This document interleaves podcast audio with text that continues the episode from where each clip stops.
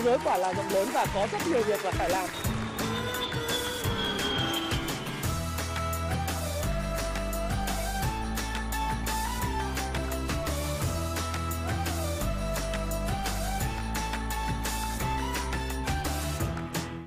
Hi, xin chào tất cả các bạn. Chào mừng các bạn đã quay trở lại với channel của Thái Phạm và 3 rưỡi chiều ngày Chủ nhật. À, chúng ta lại cùng có livestream để nói chuyện với nhau về chủ đề nhịp đập thị trường của tuần mới.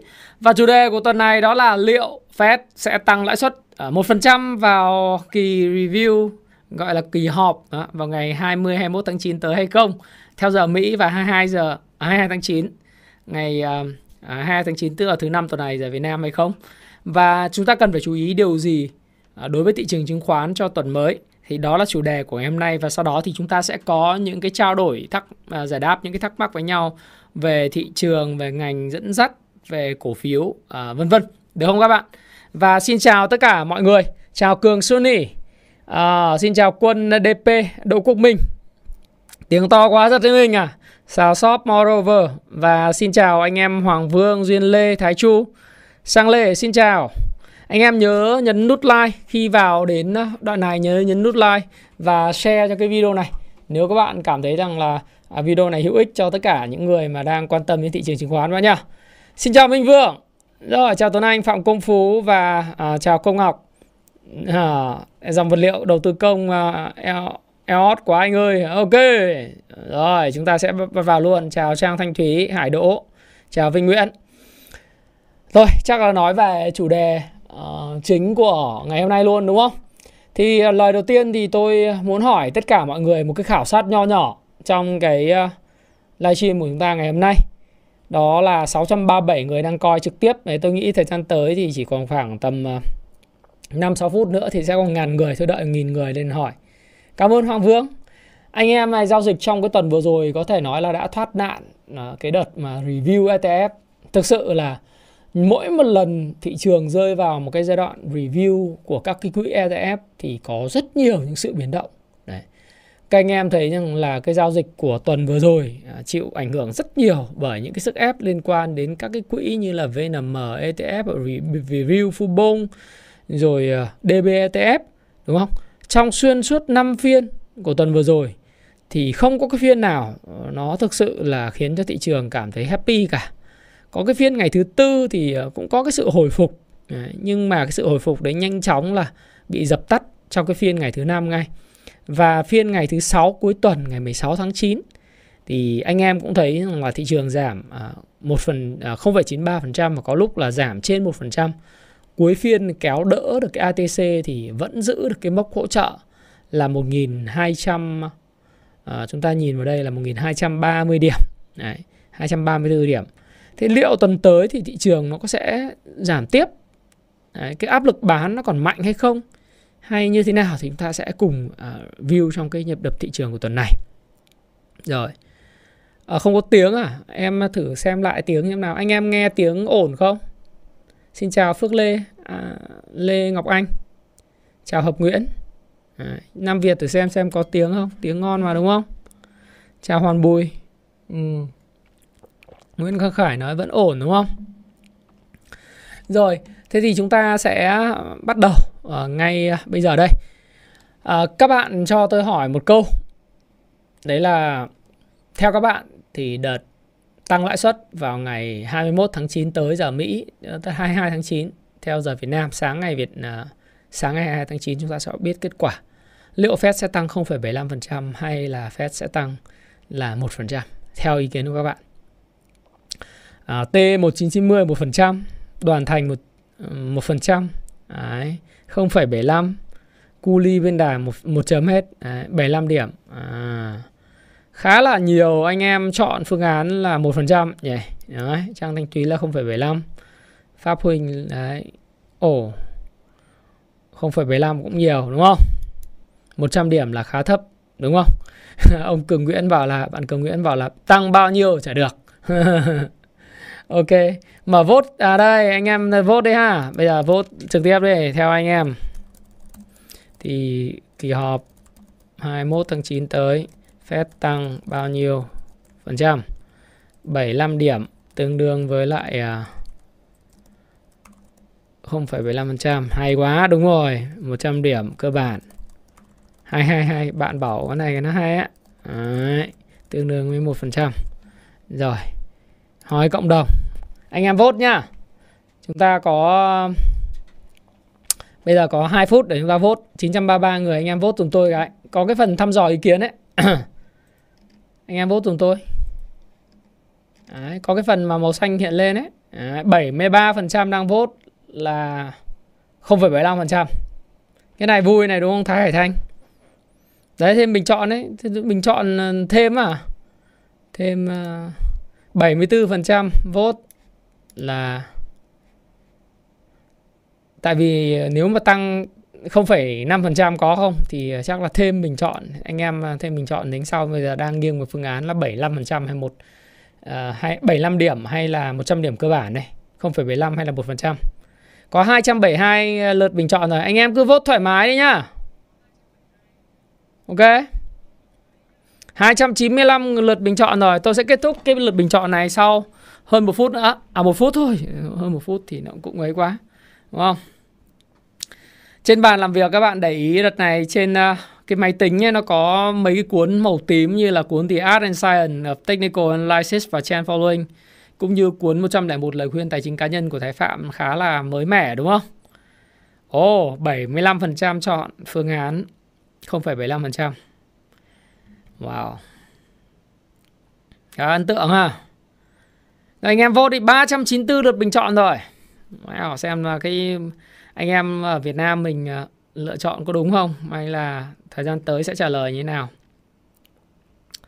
đa phần là 75% 408 lượt bình chọn cho thêm 30 giây nữa đi bắt đầu tôi đếm 30 giây ok 1073 người đang theo dõi à, nhắc lại là anh em đang vote cho câu chuyện là theo anh em thì kỳ họp ngày 21 tháng 9 tới thì Fed sẽ tăng bao nhiêu phần trăm 0,75% hiện tại đang có là 75% lượt vote trong 457 lượt bình chọn của 1079 người xem trực tiếp của kênh Thái Phạm hiện tại. Ok. Xin chào Ngọc Vũ. Đó. Thêm 0,5% à? Vẫn có anh em vẫn còn ảo tưởng 0,5% à? 0,5 rồi, cứ bình chọn ở phía trên anh em nhá. Rồi, tôi sẽ kết thúc à, đợt à, bình chọn này. Hiện nay đang đồng hồ đang click click. Một hai. Anh em nhanh nhanh tay nhá nhanh tay nhá. Trên 500 lượt bình chọn là tôi sẽ đóng. Đấy, cái này có hai tương tác với các bạn. Cái livestream này cũng thú vị hơn là mình làm cái video vào buổi uh, buổi tối lúc uh, 10, uh, 8 giờ Đấy, 498 lượt bình chọn rồi ok tôi sẽ kết thúc cái uh, cuộc bình chọn đây có 500 người được hỏi. Đấy, giờ tôi kết thúc cuộc bình chọn. 500 người được hỏi thì tới 75% 516 lượt bình chọn nhé. 75% cho rằng là Fed sẽ tăng 0,75% và 24% Đấy, 25% cho rằng sẽ tăng 1%. Thế thì bây giờ tôi muốn đối chiếu với cái lượt thăm dò của bạn với những cái gì mà trên thế giới người ta cũng đang dự báo. Theo cái công cụ của Fed Rate Monitor Tool, công cụ này trên ờ, CME Group thì ờ, hiện tại cái mức mà xác suất các cái trader, những nhà investor và economic đều dự báo economics là economist à, những nhà kinh tế học, những trader, những nhà đầu tư đấy thì họ dự báo là 85% cái xác suất rằng Fed sẽ tăng 0,75% lên mức là 3 cho đến 3,25% còn lại 15% thì dự báo là tăng 1%.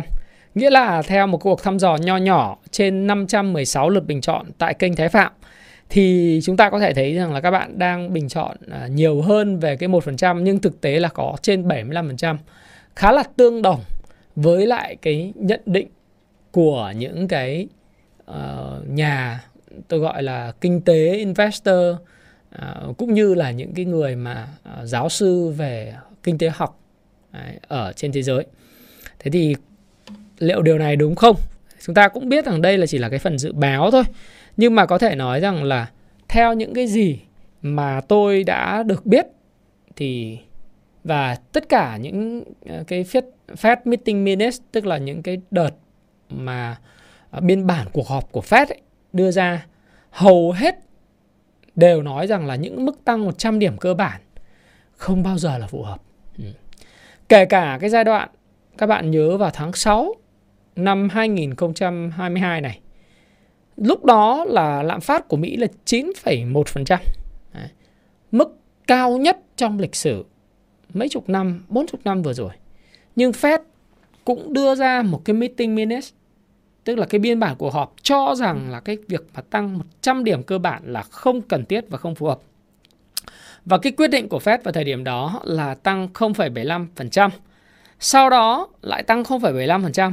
Và đến tháng 9 này, nhẽ ra thì mọi người đang kỳ vọng là cái lạm phát nó xuống dưới mức 8% thì Fed tăng 0,5%. Thì bây giờ lạm phát nó vẫn là ở mức 8,3%. Do đó thì hầu hết mọi người kỳ vọng mà cú nó tăng 0,75% nữa. Trong bối cảnh là nước Mỹ nền kinh tế vẫn khá là khỏe. Một số dữ liệu về kinh tế cho thấy rằng nước Mỹ chưa rơi vào giai đoạn suy thoái. Số liệu việc làm vẫn tương đối tốt, tạo ra việc làm tạo mới vẫn tốt, tỷ lệ thất nghiệp vẫn ở mức toàn dụng. Do đó thì toàn bộ những yếu tố vĩ mô đó cộng với cái dấu hiệu về lạm phát đấy, nó đang ở vùng đỉnh cho phép Fed tiếp tục có một cái đợt tăng lãi suất là 0,75%. Và nếu tăng lãi suất 0,75% giai đoạn hiện tại thì cái lãi suất của Fed sẽ lên cái mức là 3 cho đến 3,25%. Đấy. Đây là cái mức nếu chúng ta nhìn vào cái lịch sử của lãi suất của Fed trong xuyên suốt từ năm 1955 trở lại đây thì chỉ tôi thì tôi đang dự báo cùng với lại một số các anh em ở trong cái nhóm của tôi ấy thì anh em có dự báo là cái lạm phát ở à, cái lãi suất của Fed nó sẽ nâng lên đến mức nào. À, theo thông tin dự báo của các nhà kinh tế được Bloomberg khảo sát thì mọi người cho rằng là sẽ nâng lên mức là 4,25%. Tuy nhiên nhìn vào lịch sử nâng lãi suất của Fed thì chúng ta thấy rằng là năm 2007 2006 Fed đã nâng lãi suất trước cái đợt ờ, khủng hoảng kinh tế năm 2008 thì Fed nâng lãi suất lên mức là 5,26%. Đấy, 5,26% tức là trên 5%, gọi 5,3 và 5,2% đi.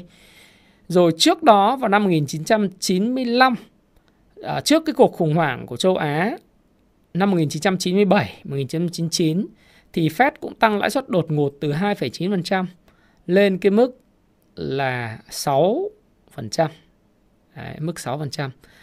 Và trước sau đó thì có một cái đợt mà điều chỉnh cái bong bóng.com thì Fed tăng lên 6,42%. Nếu chúng ta ví nền kinh tế thế giới hiện tại nó giống như một cái bong bóng và các bạn cũng nhìn thấy một cái bong bóng khá là khổng lồ xảy ra trên thị trường bất động sản và thị trường chứng khoán toàn cầu. Đấy, nếu như chúng ta nhìn một cách gọi là ở một cái horizon tức là một cái một cái không gian rộng hơn thì chúng ta cũng thấy rằng là những cái gì đã tăng điểm của thị trường chứng khoán và thị trường bất động sản trong thời gian dài vừa rồi có thể được coi là một cái bong bóng khá là lớn. Thì để xì cái bong bóng này tất nhiên là không thể làm cho cái bong bóng nó, nó nổ đâu. Để xì cái bong bóng này và Fed đã phát đi cái tín hiệu tăng lãi suất thì chắc chắn là cái việc tăng lãi suất nó sẽ không thể dừng lại chỉ ở trong năm 2022 hiện tại. Đấy. Và mức target hiện nay mọi người đều kỳ vọng nó chỉ là 4%. Nhưng nhìn vào lịch sử của cuộc khủng hoảng năm 1997 tại khu vực châu Á và bong bóng.com năm 2000, rồi cái cuộc khủng hoảng nhà đất tại Mỹ và cuộc khủng hoảng của Lehman Brothers xảy ra vào năm 2007-2008 thì mạnh dạn tôi nghĩ rằng là cái mức target rate, à, mức gọi lãi suất mục tiêu của Fed và mức lạm phát tôi nghĩ rằng là Fed sẽ tăng lên cái mức vào khoảng tầm từ 5,2% thậm chí là có thể lên cái mức 6%. Đấy, trong năm 2023.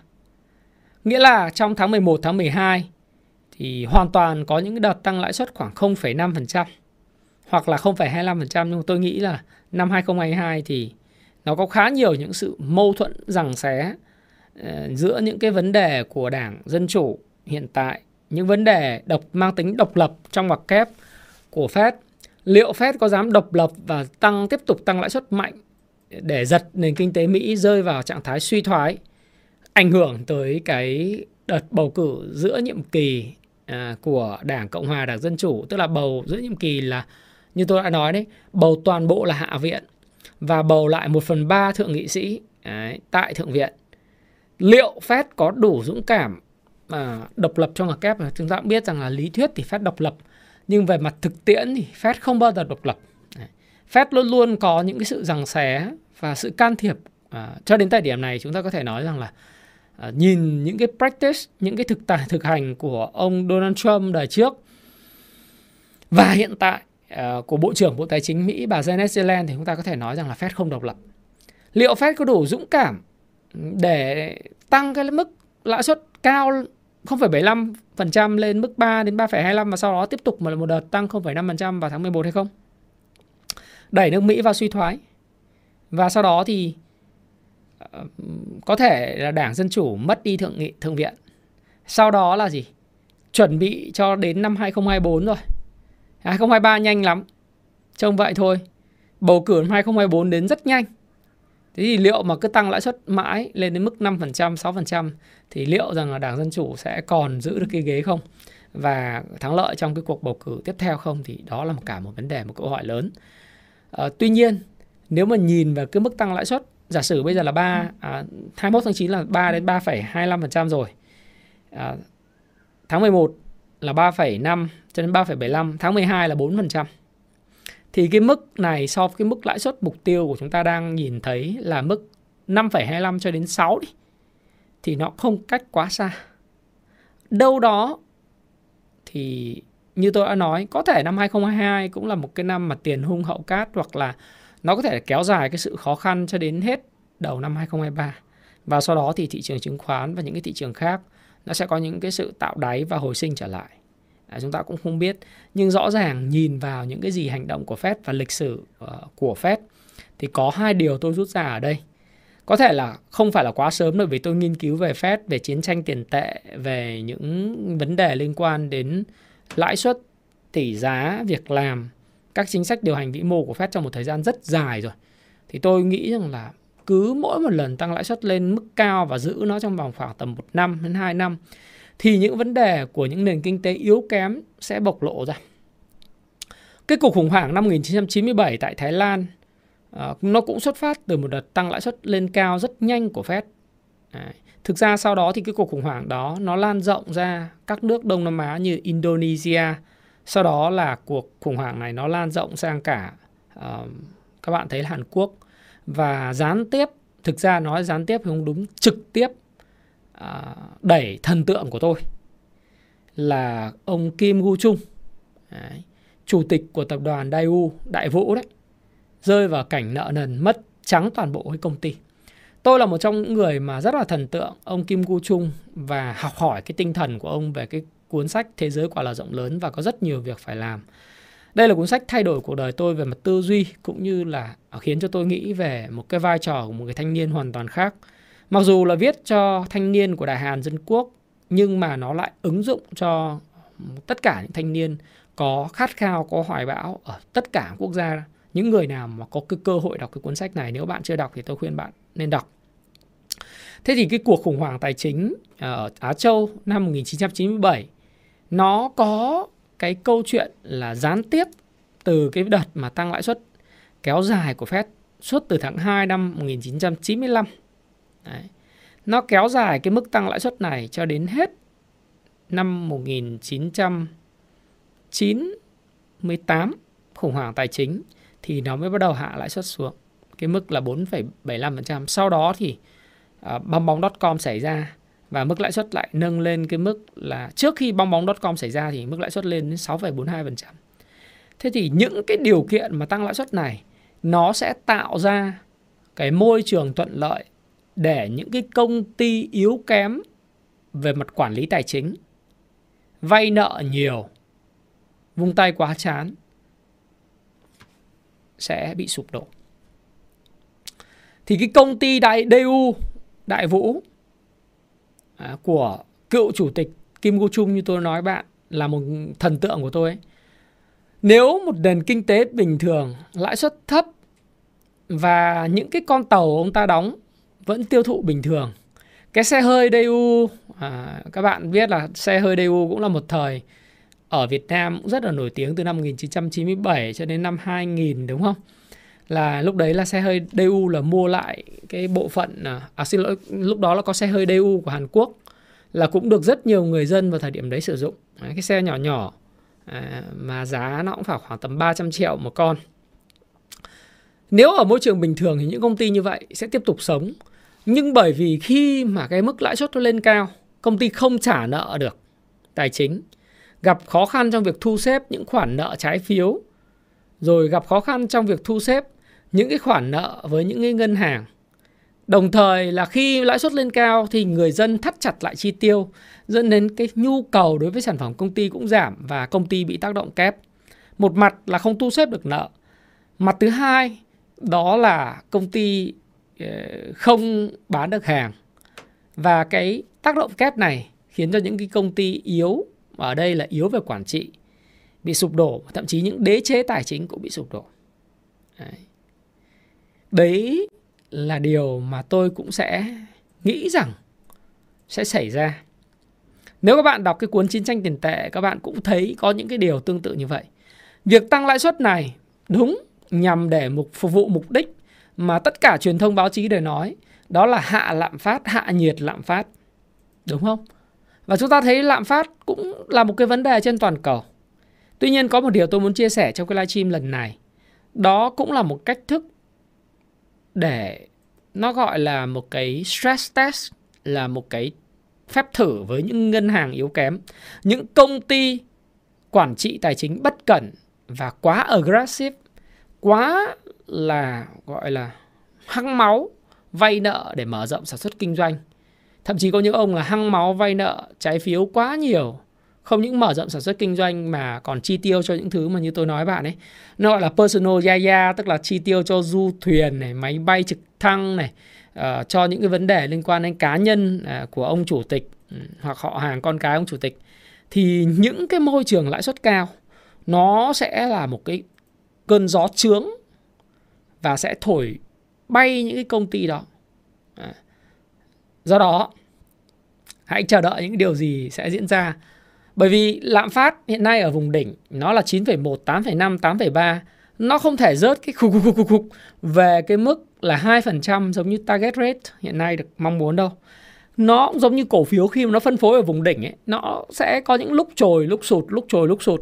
Về cơ bản thì sau khi tạo đỉnh thì nó sẽ đi xuống. Nhưng mà nếu bạn để ý cái lịch sử nâng lãi suất của Fed thì hầu như cái mức lãi suất của Fed sẽ tương đương với lại cái lạm phát. Đó. Cảm ơn Nguyễn Vinh nhé. Cái mức lãi suất sẽ tương đương với mức lạm phát. Đấy, nếu mà bạn à, vào cái macroeconomics bạn coi đó thì có một cái quy luật. Đấy, ở đây thì tôi nghĩ là không có giáo sư kinh tế nào ở Việt Nam hay là những cái người thầy dạy các bạn về kinh tế vĩ mô chỉ cái vấn đề này cho bạn. Bạn phải do your homework, làm bài tập về nhà lên trên mạng search thôi. Thực ra thực ra tại vì tôi dịch cái cuốn đó, thời gian tới tháng 10 năm 2022 tôi xuất bản đó là cái cuốn mà Basic Economic à, kinh tế học cơ bản của Thomas Sowell. Cuốn đấy là một trong những cuốn top bán chạy nhất trên Amazon về kinh tế học à, của Mỹ. Không có biểu đồ gì hết nhưng lý giải rất là tường tận về những thứ mà tôi đang chia sẻ với bạn đây. Rất hay. Thì các bạn cứ để ý mà xem. Mức lãi suất của Fed sẽ phải tương đương mức lạm phát và nghĩa rằng tôi kỳ vọng rằng lạm phát sẽ đứng ở mức cao trong một thời gian dài thì lãi suất nó mới có tác dụng. Cái số tiền Fed vẫn đang ở để trong nền kinh tế nó quá lớn đi. Quá lớn. Và cái câu chuyện kẻ cắp gặp bà già nó vẫn diễn ra trên toàn thế giới. Tí xíu nữa tôi sẽ nói các bạn là trong cái môi trường đó, liệu các bạn nên làm gì? Chẳng nhẽ lên, nên ờ, rút về gửi tiết kiệm? Không đúng. Mua vàng không đúng.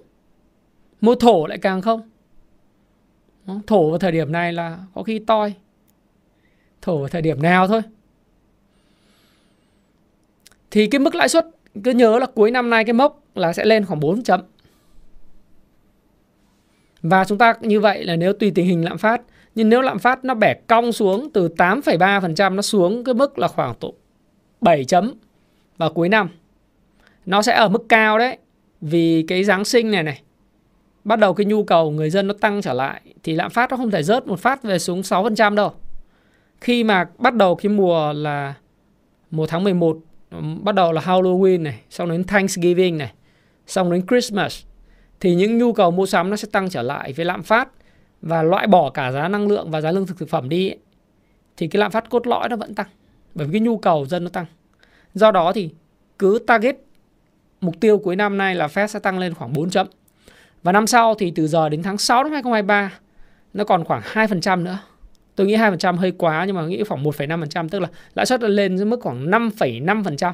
Lúc đó thì lạm phát nó sẽ rớt về khoảng 5,5% và tương xứng giữa cái mức lãi suất và lạm phát nó sau nó, nó song hành với nhau. Và chúng ta có thể kỳ vọng rằng là lãi suất sẽ đứng ở đó trong một thời gian dài tương tự giai đoạn 1995 cho đến 1997. Thì nếu lãi suất đứng ở đó trong một thời gian dài, những doanh nghiệp kiểu như Evergrande của Trung Quốc sẽ phá sản. Những doanh nghiệp kiểu như Lehman Brothers sẽ phá sản. Những doanh nghiệp kiểu Daewoo Hàn Quốc năm 1997 chắc chắn sẽ phá sản. Và nếu bạn đầu tư và nắm giữ cổ phiếu của những doanh nghiệp nợ trái phiếu, đúng không? Trồng chất, bán không được hàng môi trường lãi suất cao thì bạn cũng sẽ mất trắng.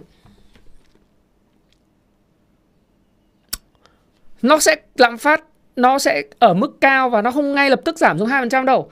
Và cái lãi suất nó cũng không phải lên mức 5% xong nó hạ lãi suất ngay đâu, nó sẽ đứng yên ở đó. Và như thế thì một số các công ty vay nợ nhiều đấy các bạn à, cứ dùng cái công cụ Kung Fu Stop Pro đó các bạn dùng cái FA của nó bạn lọc ra những cái cổ phiếu mà mà có cái báo cáo tài chính vay và nợ thuê tài chính dài hạn ở mức lớn ấy, gồm vay ngân hàng, vay trái phiếu. Còn à, lúc đó thì không ai cứu, à, không có một cái tổ chức, một cái nhà nước nào đi cứu những cái công ty tư nhân hay những cái công ty vay nợ nhiều hết á. Bởi vì lãi suất bản chất nó là một cái công cụ mang tính chất thị trường và nền kinh tế Việt Nam là một nền kinh tế thị trường. Theo định hướng xã hội chủ nghĩa, nhưng nó là một nền kinh tế thị trường. Có nghĩa rằng là giá cả ở đây, lãi suất là một dạng hàng hóa, là một giá cả. Nó được điều tiết bởi cung và cầu. Và trong cái điều hành kinh tế vĩ mô thì có những cái bộ ba bất khả thi về tăng trưởng, về lãi suất, về tỷ giá. Không thể nào mà xử lý là vừa tăng trưởng nhanh Đúng không? Tỷ giá lại ổn định trong khi lãi suất thấp được. Nhất là trong bối cảnh nếu Mỹ duy trì cái mức lãi suất ở mức 5%, nó sẽ lên lên đến 5%. Và đứng ở mức rất là lâu. Giả sử vậy. Trước khi nó hạ thì có khối ông uh, toi không bán được hàng, vay nợ nhiều không trả được nợ, không thu xếp được khoản tài chính. Toi. Thì không có ai cứu được hết á. Vậy thì đối với nhà đầu tư tư nhân như chúng ta thì chúng ta phải làm gì? Chúng ta phải tự cứu mình, chúng ta phải có những cái chiến thuật phù hợp như tôi nói là vàng, thổ là đất ấy, bất động sản hay chứng khoán hay là cái gì, hay giữ tiền mặt thì các bạn phải có cái cái chiến lược cho nó phù hợp và đa dạng hóa như thế nào. À quên một cái, à, trong livestream của tôi hay tất cả những video của tôi thì đều có cái tuyên bố trách nhiệm thế là video này À, hay những cái video của tôi thì đều mang ý kiến cá nhân chủ quan của Thái Phạm và Thái Phạm hoàn toàn có thể sai.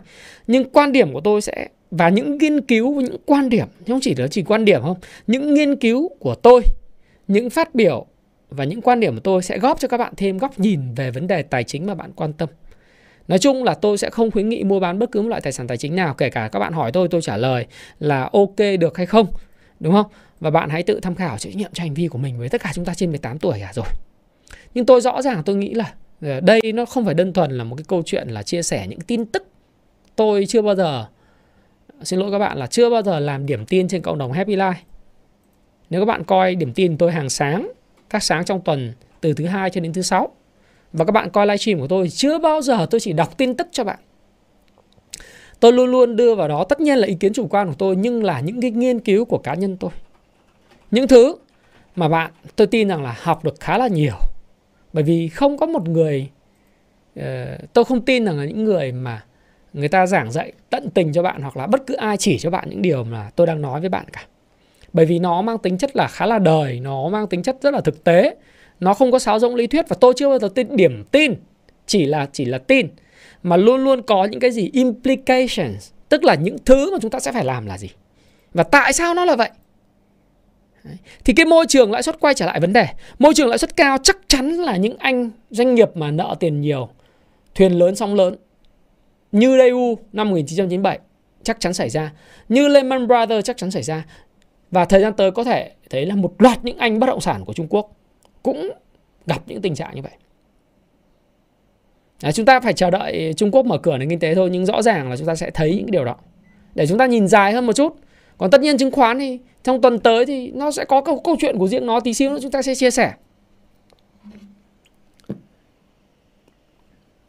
Cảm ơn tài nguyễn. Ừ. phạm thị hằng. Thế thì anh cũng chia sẻ để uh, tôi cũng chia sẻ với các bạn như vậy để các bạn có cái nhìn dài và chúng ta sẽ uh, dùng cái gọi là bất biến để đối phó với những cái vạn biến, tức là chúng ta bất biến là gì? Đối với tài chính cá nhân thì chúng ta giữ được cái tiền. Trong cái giai đoạn khó khăn này đã là một cái sự thành công rồi. Chứ còn cái câu chuyện mà thị trường nó sẽ diễn biến thế nào ấy, thì ờ, well chúng ta không có quả cầu pha lê. Tuy nhiên, chúng ta có quyền kiểm soát chính mình. Thế thì đối với lại Fed, thì tôi lại tin rằng là những cái gì mà có thể mọi người đang chờ đợi là tăng một một phần trăm ấy, nó sẽ không diễn ra đâu đấy là cá nhân tôi nó vẫn có xác suất xảy ra nhưng tôi tin rằng nó sẽ không không xảy ra và nó sẽ đi theo cái số nhận định của đám đông là 75% nhận định là tăng 0,75%. Đấy là cái ý kiến cá nhân của tôi và ý kiến của 75% những người được hỏi kênh Thái Phạm cũng như là những cái người ở trên thế giới của công cụ CME. Thì uh, chứng khoán nó có thể diễn biến thế này này trước khi ra tin thì nguy hiểm nhưng mà sau khi ra tin thì có khi lại là hưng phấn hưng phấn trong ngắn hạn vài phiên bởi vì mọi thứ nó đi diễn biến đúng như kịch bản. Ví dụ từ giờ đến ngày thứ năm tức là giao dịch thứ hai thứ ba thứ tư thì có thể mọi người sẽ đợi tin. Nhưng nhiều khi thứ năm ra tin tăng 0,75% có khi lúc đấy lại mọi người lại đua nhau đua lệnh không chừng. Đó. cả cả Mỹ cũng vậy Việt Nam cũng vậy. Ừ, nó hoàn toàn có thể xảy ra chuyện đó. Nhưng dài hạn thì thị trường Mỹ à, tôi đánh giá rồi tôi cũng cùng các bạn đánh giá đấy là Dow Jones thì đúng về cái mức mà anh em có trao đổi với nhau là 30.800 điểm đấy. Thực ra cái mức này thì nó cũng chả phải là nó vẫn là downtrend mà. Và nó đang sideways trong một cái trading range tức là nó đang đi dao động lòng vòng. Trading range của nó là khoảng tầm 29.650 điểm. Đấy, ngày hôm qua có một cái phiên bắt đáy rất là mạnh trên Dow Jones. Đấy. Dow Jones có phiên bắt đáy vôn rất là to. Ở cái mức là 30.822 22 ờ, điểm. Tương tự như vậy S&P 500 và Nasdaq ờ, vôn rất khủng. Tức là mọi người cảm thấy là cái chỗ đấy là chỗ mọi người mua được. Mua được thì ví dụ như ờ, mua Dow Jones ở 30.822 điểm từ giờ đến lúc ra tin ra được đúng 0,75% thì có khi chứng khoán Mỹ lại hồi phục lên mức 32.000 điểm thì sao? Đấy. Nhưng mà về cơ bản nó vẫn là sideways trong downtrend, vẫn là downtrend. Sideways trong downtrend thì chỉ kiếm ăn ngắn thôi. Đơn giản thế. Thị trường Việt Nam cũng vậy thôi. À, cần phải lưu ý điều gì? Cái phiên ngày thứ sáu ấy là cái phiên mà 16 tháng 9 các bạn thấy thanh khoản lớn nhưng là nó bị ảnh hưởng bởi cái review của các ETF và bán mạnh ATC các bạn lúc vào phiên ATC đấy, là các bạn thấy những cái lệnh mua tím mà rất là mạnh, các cái mã trụ hoặc là mã bán sàn, thì cơ bản khiến cho thị trường biến động nó không thực sự đúng theo quy luật của thị trường lắm, cho nên chúng ta loại bỏ những cái tác động như thế của cái phiên ngày thứ sáu đi. Thế thì thị trường Việt Nam ấy, hiện tại thì cái mức mà theo như cái nhật báo IBD của chúng tôi Nhật báo IBD của chúng tôi trên trang chủ của Vusop Pro thì theo phần sức khỏe thị trường hiện tại thì thị trường chỉ báo tâm lý đang ở mức khá là sợ hãi. Đấy. Sợ hãi và nếu thang điểm trên 100, nếu là từ 80 đến 100 đó là tham lam tột độ, đúng không? Từ 65 cho đến 80 à, thì nó là tham lam thì hiện nay thị trường đang ở cái mức là nếu các bạn xem thì nó sẽ là 27. Cái mức này là cái mức mà rủi ro thấp thông thường là khi nào thị trường sợ hãi hoặc là sợ hãi tột độ thì việc mua cổ phiếu trong ngắn hạn nó sẽ là những rủi ro thấp. Thì mức mà theo chỉ báo tâm lý của Kung Fu Stop Pro đưa ra là mức 27. Nếu các bạn nào đang xài phần mềm Kung Fu Stop Pro, ở đây thì có ai đang xài phần mềm Kung Fu Stop Pro không? Tôi làm cái poll tiếp ha. À, các bạn có đang xài phần mềm có biết đến và sử dụng Kung Fu Stop Pro không? À, HTTPS này công vụ stock Pro.live có không? Ok. Thêm hỏi đấy ha. Ok.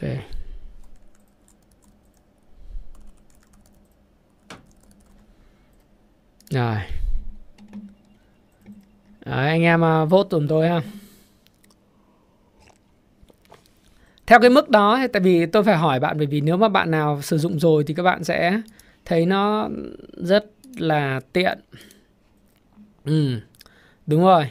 Hiện nay đội kỹ thuật, đội kỹ thuật để cho tôi cái phần mà chỉ báo tâm lý ở trong cái mục IBD ấy. Cái mục IBD nó hiện lên là sức khỏe thị trường ấy sợ hãi tột độ sợ hãi trung lập tham lam và tham lam tột độ ở cái IBD cái tab thứ ba đấy à, đội kỹ thuật. Để lên trên để cho mọi người cùng à, cùng nắm thông tin. À, tại vì tôi nói thì tôi cũng phải có cái à, có cái nhìn. Có nhiều người chờ đợi giống em ấy Tuấn Giang đợi đến lúc mà Fed tăng lãi suất lên mức 5% rồi hãy mua. Mua cổ phiếu lúc đó thì có khi là mua đúng đáy đấy. Đấy, anh em nhìn thấy không? Thì cái mức mà Nhật báo IBD đang đưa vào là cái mức sợ hãi có 7 27%. Đấy. Nếu mà tham lam nó sẽ lên, tham lam tốc độ nó sẽ lên 85%, lúc đó tôi cũng khuyến nghị các bạn là nên bán cổ phiếu này. Còn mức này thì lời khuyên của tôi trong nhật báo IBD trong một mùng nhịp đập thị trường tôi luôn luôn nói với bạn rằng là giai đoạn này bạn hoàn toàn có thể tích lũy ờ, thị uh, cầm 50% tiền hoặc là cầm 40% tiền giai đoạn này. Đấy. Bởi vì đoạn này thì có thể nói rằng là rủi ro ngắn hạn thì tất cả những cái gì tin mà Fed review ETF thì nó cũng phản ánh vào rồi. Mỹ giảm mạnh thì Việt Nam mình nó cũng đâu phải là Mỹ đâu. Bởi vì Mỹ tăng rất mạnh từ vùng đáy 29.000 điểm lên đến ờ, cái mức ờ, kháng cự rất mạnh rồi nó mới điều chỉnh. Việt Nam mình đâu tăng như vậy, Việt Nam mình yếu xìu xìu. Lý do tại sao yếu xìu xìu bởi vì hai cái ngành dẫn sóng chính, ba ngành và nếu mà tính cả thép nữa là bốn ngành ngân hàng, ngành chứng khoán, ngành bất động sản và thép nó rất yếu thì nó không có kéo được cái cái thị trường về mặt điểm số lên. Đấy. Thế ở vùng này thì tôi lại không tin rằng là các bạn phải bán cổ phiếu bằng mọi giá. Bởi vì cái chỉ số sợ hãi bây giờ nó quá lớn. Nếu mà sợ hãi tột độ nó nó về mức 25 từ 27 uh, ờ, xuống 20 xin lỗi các bạn thì nó nó còn có xíu. Cả thị trường sợ hãi tâm lý bi quan. Thì thường là mọi người hay làm ngược lại. Khi mà sợ hãi mà sợ hãi tột độ thì cái cơ hội ngắn hạn nó sẽ tới. Thế theo tôi thì tất cả những thông tin ETF review nó đã phản ánh vào giá hết rồi. Uh, wow. À, tôi sẽ kết thúc cái bình chọn. Hiện nay chỉ có 38% anh em đang sử dụng thôi. Đấy, có 325 lượt bình chọn. Thực sự là những cái cái cái gì mà trong tuần vừa rồi thì phần lớn là tất cả những cái những cái ngành chính đều giảm điểm. Từ bất động sản ngân hàng chứng khoán thép thương uh, bán lẻ dầu khí phân bón đúng không? Có mỗi một cái ngành tăng điểm là uh, ngành gọi là ngành thôi nhưng mà nó gồm có mấy công ty nhỏ đấy. Công ty ờ, đó ngành thực phẩm ngành heo của bác uh, Ba Pi bác Ba Phi bác Hoàng Anh Gia Lai đúng không? Là HNG HAG một chút là cổ phiếu năng lượng nữa thôi nhưng mà cái giao dịch nó rất là ít. Cả tuần thì ờ, giao dịch được có, nếu mà ngành ờ, gọi là ngành cũng đúng, cả tuần giao dịch được khoảng 1.600 tỷ, không bao nhiêu cả, không bao nhiêu cả. So với lại những cái gì mà chúng ta thấy trên thị trường hiện tại, mỗi ngày giao dịch trên 12.000 tỷ. Thì đối với lại cái thị trường thì chúng ta cũng lưu ý là đối với thị trường chứng khoán Mỹ thì nó sẽ cứ đi lòng vòng các bạn đừng đọc tin tức làm gì theo kiểu là ngày hôm nay giảm điểm bởi vì cái này ngày mai tăng điểm bởi vì cái kia. Thí dụ cái sau cái phiên bắt đáy ngày 16 tháng 9 này đúng không? Thì có thể là phiên thứ hai nó sẽ tăng điểm. Thì các bạn sẽ thấy những cái tin tức kiểu như trên chứng khoán Mỹ là uh, chứng khoán Mỹ tăng điểm à, hồ hởi trước cuộc họp về Fed. Đấy, vì những dữ liệu kinh tế tốt đẹp. Sau tăng điểm thêm lần nữa thì lại uh, chứng khoán Mỹ hồi phục ờ, thần kỳ là bởi vì ờ, lý do là mọi người nhà đầu tư đã bình tâm trở lại đúng không? Ờ, rồi khi mà Fed ra tin là tăng bằng 0,75% thì chứng khoán Mỹ nó tăng điểm là thì sẽ có thông tin là chứng khoán Mỹ sẽ tăng điểm tăng điểm rất là tốt bởi vì là cái uh, đợt tăng lãi suất của Fed đúng như kỳ vọng nó không có ý nghĩa gì cả. Về mặt tin tức media báo chí các bạn đọc nó cũng chỉ thế thôi nhưng mà nhìn dài hạn ra thì chứng khoán Mỹ chưa, nó cũng đang tạo tạo đáy, hy vọng nó tạo đáy. Kể cả là cái thời điểm tới có tăng lên mức là 5% đến 6% thì tôi nghĩ là cái vùng này hy vọng nó sẽ giữ được. Tức là nó sẽ retest lại rất là nhiều lần. Có một số những dự báo của Ray Dalio là Ray Dalio và một số dự báo của những nhà kinh tế khác thì cho rằng là Dow Jones sẽ test lại cái mức là 26.400 điểm. Đây là một dự báo mang tính chất có cơ sở chứ không phải không, đúng không? Ờ, Ray thì cũng chưa bao giờ Ray Dalio thì cũng là một cái người mà chúng ta rất là trân trọng và cũng phải lắng nghe những ý kiến phát biểu của ông. Đấy. Tuy vậy thì những cái dự báo của ông thì tôi lại không có đánh giá quá cao giống như dự báo của Bill Ackman. Bjorkman dạo gần đây thì dự báo chuẩn hơn rất là nhiều. Thì tôi theo dõi Bjorkman và tôi cũng không không quá lệ thuộc vào những dự báo của những ông này và chúng ta sẽ sử dụng những công cụ price action để chúng ta xem thôi. Chúng ta xem à, là cái như thế nào thôi. Nhưng mà trong trường hợp mà mức lãi suất của Fed mà tăng lên đến khoảng tầm 6% thì hoàn toàn hoàn toàn chứng khoán Mỹ có thể về cái mức là 26.000 điểm chứ không phải là không có cái chuyện này xảy ra. Tức là so với lại cái mức hiện tại đi, cái mức hiện tại nếu mà về cái mức 26.000 điểm thì đúng là nó chiết khấu thêm khoảng độ tầm 13 14% nữa. Đấy, 13 14% nữa và nó có khi nó tạo đáy dài hạn ở vùng này. Đấy. Nó, nó tạo đáy dài hạn ở cái vùng là 26.700 điểm, 26.500 điểm này. Nó về nó sẽ giảm nó khoảng độ tầm 10 13,76% à, so với cái mức hiện tại nữa. Đấy.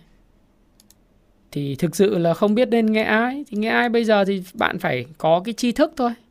Cái shop moreover phải có tri thức để tự xem là những cái ví dụ như Fibonacci của bạn, uh, Ichi, sóng Elliott các thứ. Thực ra cuối cùng nó phải test lại cái đỉnh cũ thôi. Hiện nay thì nó cũng đang đứng hơi lêu khêu test lại đỉnh cũ thì có thể có cái đỉnh mà 29.000 điểm này này hoặc là test lại cái đỉnh cũ là đỉnh mà 26.600 điểm 26.500 điểm thế thôi Ờ, về mặt chặt thì cũng khá là hợp lý theo chặt tuần. Nếu mà test lại 26.500 điểm và phép tăng lãi suất lên mức là 5,25 đến 6% trong dài hạn. Tất nhiên nó không phải xuống đấy bọc một cái xuống được cái mức này đâu. Nó sẽ còn dao động chán chê. Vậy cụ thể trong tuần tới chưa? Là nó là sẽ là một tuần hồi phục đấy. Sẽ là một tuần hồi phục đấy chứ không phải là tuần tăng điểm đâu. Nó gọi là trading in the range. À, giao dịch trong một cái khung một cái khung này thì cũng tạo ra cơ hội giao dịch rất nhiều bởi vì chứng khoán Mỹ nó là chứng khoán theo T0 Để chứng khoán Mỹ như vậy thế còn đối với thị trường năng lượng toàn cầu thì chúng ta cũng nhìn thấy là có thể có thể nhé thì uh,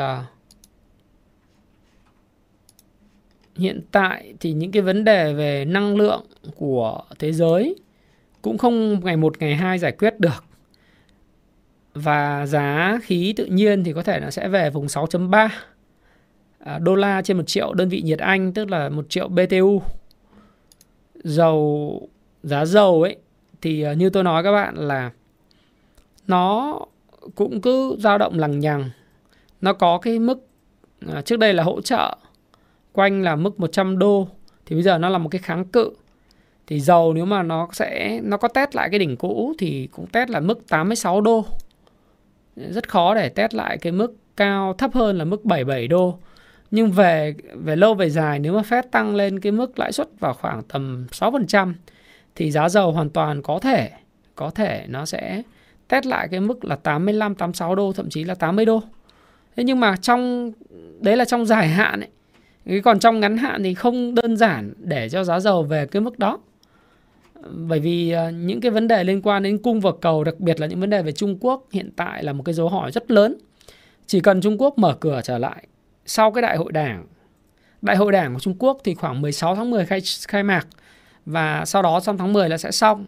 Chủ tịch Tập Cận Bình là sẽ tiếp tục làm chủ tịch. Đến thời điểm này thông tin từ nghiên cứu quốc tế đều cho thấy điều đó và Politico tất cả mọi thứ cho thấy điều đó đúng không?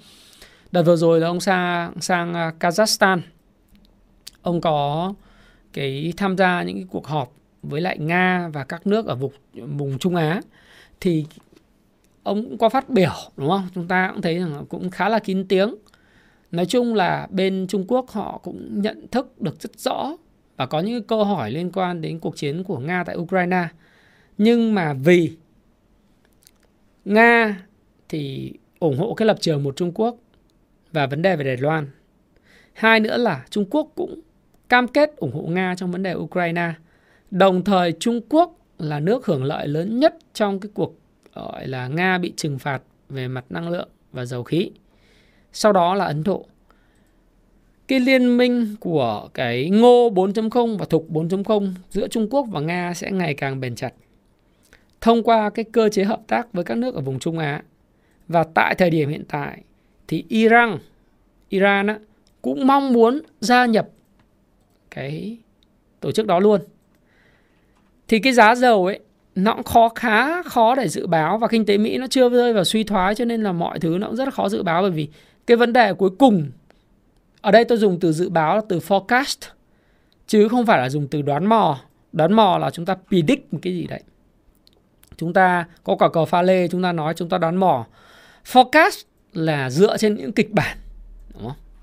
Thì kịch bản Trung Quốc mở cửa và không còn zero covid thì thế nào? Tiếp tục zero covid thì thế nào? Đấy. Và các vấn đề liên quan đến việc cung ứng về dầu khí của Iran ra thị trường quốc tế liệu thành công hay không? Thì một cái bài báo của Nikkei, Nhật báo Nikkei Asia của Nhật Bản à, vào hôm thứ sáu, tôi đọc bài báo đó.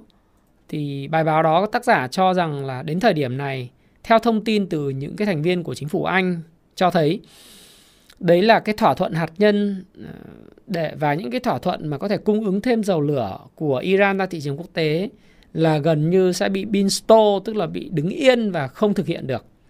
Vì có rất nhiều nguyên nhân là bởi vì Mỹ cũng không thực tâm muốn giúp Iran quay trở lại. Bởi vì Mỹ cũng rất sợ là sẽ nuôi lại một cái Iran cường thịnh và theo đuổi cái vũ khí hạt nhân. Cái thứ hai nữa, nếu mà Mỹ tiếp tục ủng hộ Iran như thế thì sẽ mâu thuẫn trực tiếp với Ả Rập Saudi và vốn là một cái đồng minh khá là thân cận của Mỹ trong một thời gian dài. Đặc biệt Ả Rập Saudi thì sẽ work rất là tốt với lại các vị tổng thống đời trước ông Joe Biden và tổng thống đảng à, có cái đảng cộng cộng hòa thì sẽ rất work rất là well, tức là có cái partnership rất là tốt với lại tổng thống thuộc cộng hòa. Đó là vốn đồng đồng minh lâu năm mà nó ủng hộ Iran thì có nghĩa là về mặt tư tưởng các bạn xem video tôi biết là về mặt tư tưởng nó sẽ đánh nhau ở Trung Đông như thế. Và đối với Mỹ thì Trung Đông là quan trọng nhất chứ không phải là các cái khu vực khác. Mỹ muốn xoay trục sang Ấn Độ và Thái Bình Dương nhưng thực tế đối với họ Trung Đông vẫn là một nơi quan trọng nhất trong đối lược và chính sách ngoại giao. Bây giờ những vấn đề hiện tại về nền kinh tế vĩ mô, những vấn đề về Nga, Trung, vân vân thì lại càng xoáy sâu vào các câu chuyện là Trung Đông là nơi quan trọng nhất đối với họ. Trong chính sách của Mỹ về ngoại giao thì Trung Đông đóng một cái vai Middle East đóng một vai trò vô vô cùng quan trọng. Nào giờ nó vẫn vậy.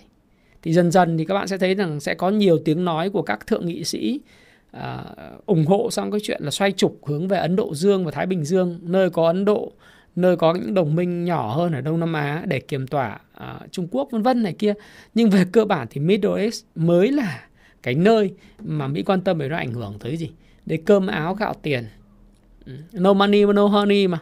Nó ảnh hưởng cơm áo gạo tiền bởi vì thế giới hiện nay vẫn phụ thuộc vào năng lượng hóa thạch. Đừng nói một cái câu là thế giới chuyển đổi năng lượng xanh. Cái câu chuyện đấy là phải đến 2050 2070 trước mắt từ giờ đến lúc đó là 30 năm thì Trung Trung Đông vẫn là nơi rất là quan trọng.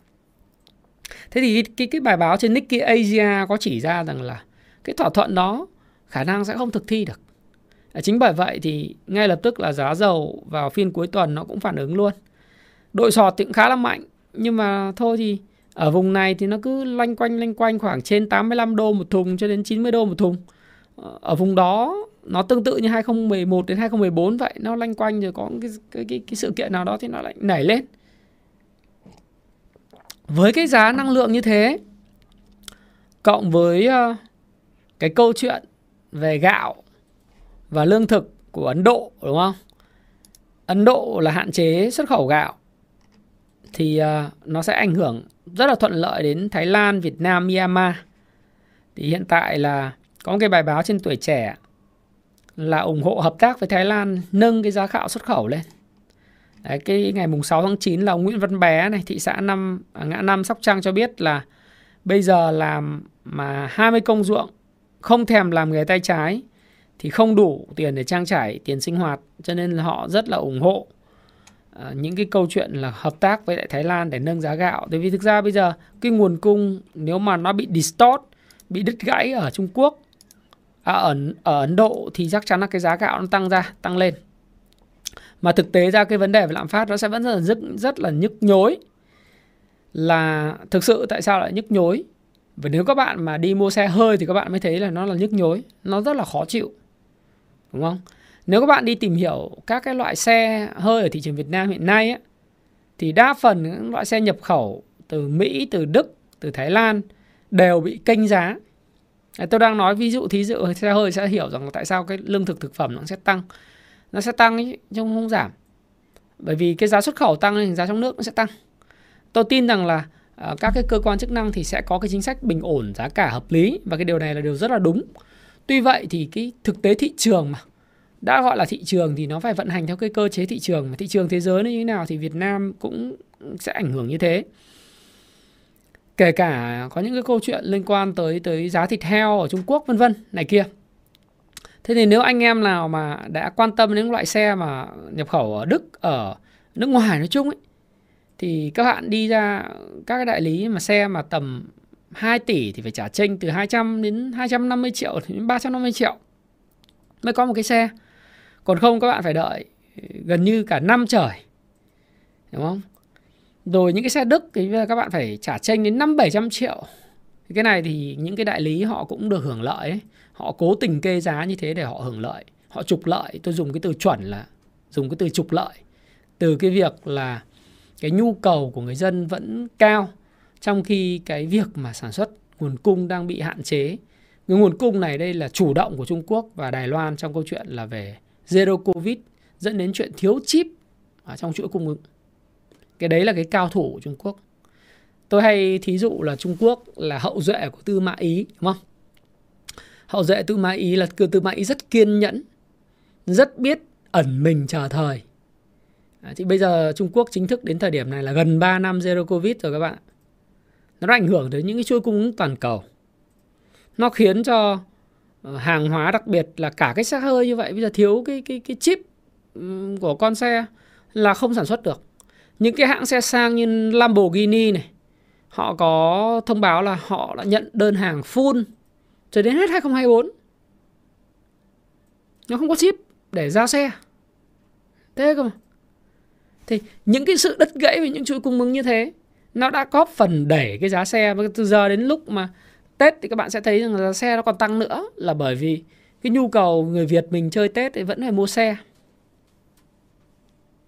Kinh tế khó khó nào chứ vẫn anh em vẫn đi mua xe mầm. Một tháng thì bán ở mầm này, Đấy. Thế chính xác nó mới gọi là cái câu chuyện là các nước hiện nay đang có những cái tài nguyên và những cái tài sản mang tính chất là hữu hạn này thì tài nguyên kể cả là gạo hay là lương thực thực phẩm những cái gì bạn sản xuất ra nó là hữu hạn và mọi người sẽ liên kết với nhau để mà tăng giá nó. Thí dụ như ngay cả thịt gà của Mã Lai, dầu cọ Indo, rồi bây giờ đến gạo người ta cũng tìm cách tăng giá. Thịt lợn, thịt thịt heo đấy, ngô đậu tương vân vân. Thực ừ, thực phẩm thức ăn chăn nuôi cũng sẽ tìm cách tăng giá. Giá sữa nguyên liệu thì giảm giảm được cũng giống như giá dầu nhưng bắt đầu chu kỳ tăng giá trở lại. Cho nên tôi thì cá nhân tôi tôi nghĩ rằng lạm phát nó sẽ là một vấn đề dai dẳng và kéo dài cho đến khi Trung Quốc thực sự mở cửa. Vấn đề là dự báo được cái chính sách đối ngoại và chính sách kinh tế Trung Quốc vào thời điểm này là gần như bất khả thi. Bởi vì như tôi nói là Trung Quốc bây giờ gần như rất khó đoán. Rất rất khó đoán. Những cái hành động của uh, của những nhà điều hành kinh tế Trung Quốc giờ gần như là phi thị trường. Nếu các bạn để ý đọc tin cái này đọc tin không phải tôi tự tôi nói đâu. Các bạn đọc tin ở trên ờ, các báo chí của nước ngoài và Việt Nam thì tổng giám đốc của WHO đấy là ông ta cho rằng rằng là cái đại dịch Covid-19 có thể xem là chuẩn bị kết thúc. Đúng không? Thế nhưng mà đến thời điểm này, Trung Quốc vẫn zero Covid Tổng giám đốc của WHO là một cái tổ chức về sức khỏe thế giới, nói rằng là có thể chuẩn bị cho việc kết thúc cái đại dịch Covid-19. Nhưng Trung Quốc vẫn zero Covid. Zero Covid đến khi nào? Tôi thì tôi dự báo là đến hết tháng 11, hết năm nay. Đây là dự báo thôi. Nhưng bây giờ ai đoán được? Không đoán được. Chính sách hiện tại là vẫn phong tỏa, vẫn xét nghiệm, vẫn khẩu trang. Và cái hình thức điều tượng nhất là cái cuộc họp tại Kazakhstan là ông Tập, ông từ chối đúng không? Tham gia tiệc chiêu đãi không khẩu trang để bảo vệ và làm gương đối với người dân trong nước. Bởi vì vừa rồi mới phong tỏa thành đô hai mươi mấy triệu dân. Nó kinh khủng đấy. Cũng không biết là người ta chơi nhây hay không, nhưng rõ ràng là bằng cái hành động đó thì giá cả thế giới nó sẽ còn tiếp tục uh, biến động. Nhập khẩu biến động và mọi thứ biến động. Các bạn nhớ giá cước vận tải cũng vì cái zero covid này tăng vọt đúng không? Container cũng không có hàng. Cước vận tải tăng vọt năm 2020 2021 khi nào họ mở cửa thì du lịch Việt Nam mình với lại các nước Đông Nam Á mới khởi sắc được vì nói gì nói không chỉ Việt Nam kể cả du lịch Pháp Anh Mỹ cũng phụ thuộc rất nhiều về vào khách Trung Quốc. Nếu anh em nào mà muốn đi thì nên đi sớm đúng không? Tận hưởng nó còn chưa đông đúc, người dân Trung Quốc người ta đi thì đồng nghịt đi. Năm nay anh em đi châu Âu tuyệt vời, đi Mỹ cũng tuyệt vời, đúng không? Nên đi sớm. Nếu có tiền và có điều kiện. Đó. Thì Trung Quốc đi là kinh khủng lắm, nhưng mà không biết khi nào.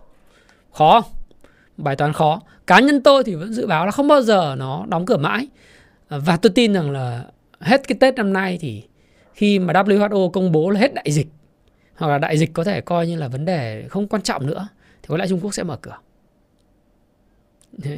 và và bầu cử xong thì có khả năng sẽ mở cửa sau cái cuộc viếng thăm tháng 11 cuộc họp G20 tại Bali Indonesia trong đó ông Tập có tiếp xúc với lại uh, bên Indo và Thái Lan Đấy, thì trong cái bối cảnh như thế thì các bạn cứ phải coi cái lạm phát nó là một cái vấn đề dài lâu. Và lãi suất nó phải tương ứng. Kể cả Việt Nam mình rất là muốn hỗ trợ doanh nghiệp nhưng tôi tin rằng là cái bộ ba bất khả thi là tỷ giá lãi suất và tăng trưởng nó vẫn là phải có cái gì đó cần hài hòa. Cái này là cái mà mình mình cũng forecast thấy thôi chứ cũng không phải là đi đoán đoán mò hay là gì. Dựa trên những cái dữ liệu lịch sử. Thế thì quay trở lại cái câu chuyện về thị trường. Và như như tôi đã nói với bạn là, là, chính phủ chúng ta điều hành quá tốt đi cho nên là cái niềm tin đối với lại nền kinh tế, niềm tin với thị trường tài chính nó vẫn ở đó. Chính bởi thế khi quay lại chuyện thị trường chứng khoán Việt Nam, thì năm phiên tuần vừa rồi là năm phiên nó không vui vẻ gì. Nhưng ờ, cũng không tệ bởi vì các bạn nó quản trị rủi ro rất là tốt và chỉ số sợ hãi nó cũng ở mức cao rồi cho nên không phải việc phải bán, phải xoắn cả. Giai đoạn này rất là chọn lọc. Cổ phiếu trụ thì khả năng trước sức ép của việc ETF họ review họ bị rút chứng chỉ quỹ. Những cái quỹ lớn người ta bị rút các chứng chỉ quỹ ETF họ phải redeem lại bằng việc bán trên sàn. Những cái cổ phiếu nắm giữ trong danh mục của họ thì cái trụ vẫn bị bán. Có nghĩa là nếu mà để chỉ số tăng ấy, thì khá là khó. Nghĩa là cái tình trạng đẹp nhất của thị trường vẫn là sideways đi ngang trong một cái trading range giống như là chứng khoán Mỹ. Thì trong cái trading range nó thì những cái mốc mà 1180 đến 1200 là cái mốc rất là hợp lý. Rất là hợp lý. Nếu mà thị trường chỉ dừng lại 1230 điểm trên 1200 cũng rất là ok nữa. Nó cứ ngang phè phè vậy. Vậy thì bây giờ bạn có sự lựa chọn nào? Bạn phải lựa chọn được cái ngành mà cái dòng tiền thông minh ấy, nó đang tìm tới. Nó có những cái câu chuyện đặc thù riêng biệt.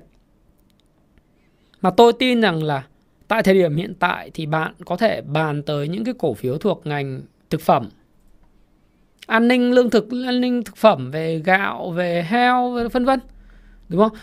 Uh, again có tuyên bố trách nhiệm các bạn đọc lại nhá. Không không không phải phải nói lại với tất cả chúng ta trên 18 tuổi cả rồi. Uh, có năng lượng.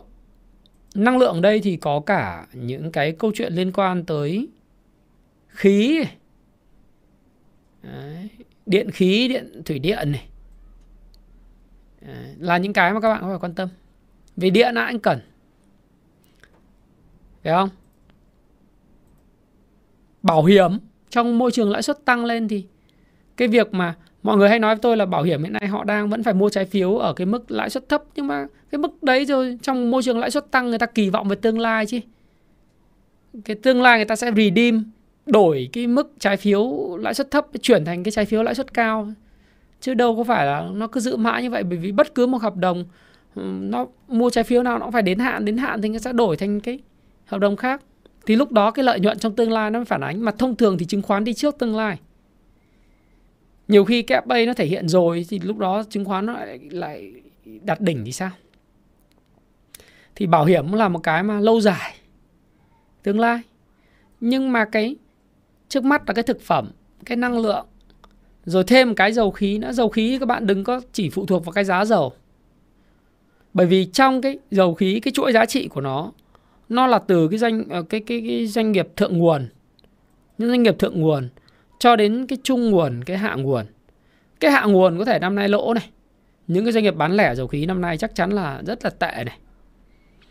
Cái chế biến và sản xuất thì năm nay là năm tốt nhất đúng không? Nếu các bạn so quý theo quý thì đừng có so nhưng mà năm nay là năm tốt nhất về về sản xuất và chế biến. Cái quý 3 này có thể không quá kỳ vọng nhưng cái quý tư thì không biết chuyện gì xảy ra đúng không? Cái thượng nguồn. Thượng nguồn thì ờ, giá dầu mà cứ ở mức cao trên ờ, 85 đô. Thậm chí tôi nghĩ trên 80 đô. Mà đi ngang trong 3 năm mà lạm phát nó cứ dai dẳng kéo dài và OPEC cộng người ta cắt giảm sản lượng. Để đối phó những cái vấn đề mà của Mỹ thì các bạn sẽ thấy rằng là sẽ có nhiều hợp đồng hơn để khoan thăm dò, đúng không? Và riêng cái nữa, sáng nay tôi có, trong một nhóm chạy bộ, tôi có ngồi nói chuyện với một số người anh làm về dầu khí thì anh nói là, dầu Việt Nam thì có thể là trữ lượng nó nó hạn chế, nhưng mà khí Việt Nam thì là vô tận. Không phải vô tận mà ý là hết cuộc đời của anh làm và đời của tôi cũng không hết cái trữ lượng khí tại Việt Nam. Thế thì mình biết là nếu mà cái giá khí và giá dầu nó cao thì những doanh nghiệp khí nếu mà nó trữ lượng nó là vô tận và và cái ứng dụng của nó trong sản xuất kinh doanh từ khí điện đạm vân vân nó ứng dụng tốt thì những doanh nghiệp liên quan nó tôi nghĩ cũng sẽ tốt. Tốt cả về mặt FA ấy, chứ không phải chỉ tốt về mặt lý thuyết. Theo kiểu đầu tư công thì các cổ phiếu đầu tư công sẽ lên vân vân không phải như vậy. Nó tốt cả về mặt thực tế thực tiễn kinh doanh ấy. chứ còn bây giờ các bạn kỳ vọng mà tất cả mọi thứ cùng tăng banh, trứng, thép, bất động sản tăng không có đâu. Khó. Trừ những câu chuyện riêng của những cái cổ phiếu mà cần kéo lên phát hành thêm hay là hay là có những câu chuyện gì gì đó niêm yết từ upcom sang Jose hay là gì đấy thì cái câu chuyện có tạo lập thì không nói. Nhưng mà cái ngành mà hưởng lợi mà bảo giờ đi mua cổ phiếu bất động sản hay mua cổ phiếu chứng khoán ờ, hay là mua cái cổ phiếu ngân hàng thì theo tôi là không phù hợp. Nghĩa là cái kịch kịch bản mà thị trường có giảm thì tiền nó vẫn chảy. Vì một ngày nó có đến 12 13 nghìn tỷ mà. Đâu phải thị trường lúc nào cũng chỉ có một cái thị trường giá xuống. Không phải lúc nào thị trường thị trường giá lên. Có một cái thị trường mà tồn tại 2 phần 3 thời gian. Đó là thị trường sideways này, cái cuốn mà điều quan trọng nhất của phân tích kỹ thuật là cuốn The Art and Science of Technical Analysis. Các bạn đọc cái cuốn này các bạn sẽ hình dung hay cuốn đến nhật bạn 2 phần 3 thời gian là thị trường đi không có xu hướng thị trường là chỉ số chung ấy Vậy thì bây giờ việc của bạn là tìm những cái cổ phiếu mà dòng tiền thông minh có xu hướng mạnh hơn thị trường. Thì trong cái phần mềm Kung Fu Shop Pro của tôi thì chúng tôi có một cái chỉ báo nó gọi là chỉ chỉ báo sức mạnh tương đối là RS. Thì các bạn có thể sử dụng cái công cụ lọc điểm của Kung Fu Shop Pro để bạn lọc ra những cổ phiếu mà có cái chỉ số sức mạnh uh, tốt hơn so với lại thị trường ở cái phần sức mạnh dòng tiền và phần lọc điểm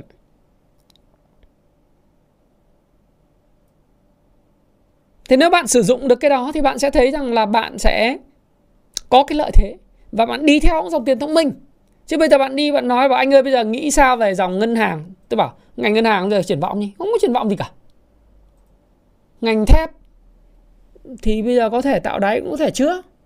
Không biết. Ngành ờ, bất động sản theo tôi thì bạn nên tránh xa. Cổ phiếu bất động sản nên tránh xa vào thời điểm hiện tại. Vì sao? Trời ơi, tín dụng thế này có bán được hàng đâu. Chưa kể những vấn đề hệ lụy của Trung Quốc vân vân đúng không? Thế cái này là mình mình đang đánh giá tôi, tôi không có yêu ghét ngành nào đâu. Ờ, tôi rất là công tâm, không yêu ghét ngành nào đâu. Khi nào mà cái ngành nào dẫn sóng thì tôi sẽ nói là dẫn sóng. Mà nó thu hút dòng tiền, bởi vì những lý do cái vĩ mô ABCD thì ví dụ bất động sản dẫn sóng mình nói bất động sản dẫn sóng, chứng khoán dẫn sóng mình nói dẫn, chứng khoán dẫn sóng. Ngân hàng cũng thế. Nhưng mà thời điểm này thì không. Không thì nói là không. Vậy thì vấn đề chúng ta kỳ vọng gì? Chúng ta kỳ vọng cái dòng tiền nó sẽ luân chuyển vào những cái cổ phiếu, những cái nhóm mà chúng ta vừa trao đổi trong cái môi trường lãi suất cao thì tôi vẫn nói với các bạn là những cái doanh nghiệp nào không vay nợ hoặc vay nợ ít, vay nợ ở đây là các bạn phải nói là vay và nợ thuê tài chính dài hạn vay và nợ thuê tài chính dài hạn nha vay ngân hàng hoặc là vay trái phiếu ấy, thì cái anh đó là sẽ sống sót được qua những cái thời kỳ khó khăn này về mặt lãi suất và chi phí vốn tăng cao. Bán hàng của anh có thể chậm đi, doanh số của anh có thể chậm đi nhưng vì anh không có vay nợ cho nên là anh sẽ vượt qua cái bão táp này. Và khi kinh tế trở lại thì anh sẽ khỏe mạnh. Đấy, thì những cái anh đó là những thứ mà bạn phải phải để ý còn những cái anh mà thậm chí có nhiều tiền mà còn còn đem đi gửi ngân hàng hoặc mua trái phiếu mà anh có cái lợi suất từ hoạt động kinh doanh tài chính cao lên ấy thì đấy lại là quá tốt mà lại anh còn làm ăn được nữa thì tuyệt vời bạn, các bạn hãy để ý những cái doanh nghiệp như vậy và và tôi nói rồi thị trường tuần tới thì chỉ số ờ, sợ hãi giờ nó lên 27 rồi từ 27 xuống 20 còn tí nữa mấy và năm nay 2.700 con người đang theo dõi tôi. Năm nay các bạn đừng bao giờ rời bỏ chứng khoán này đem mà các bạn có nghĩ đem em gửi tiết kiệm không? Gửi tiết kiệm thì muôn đời bạn chỉ có 7% một năm.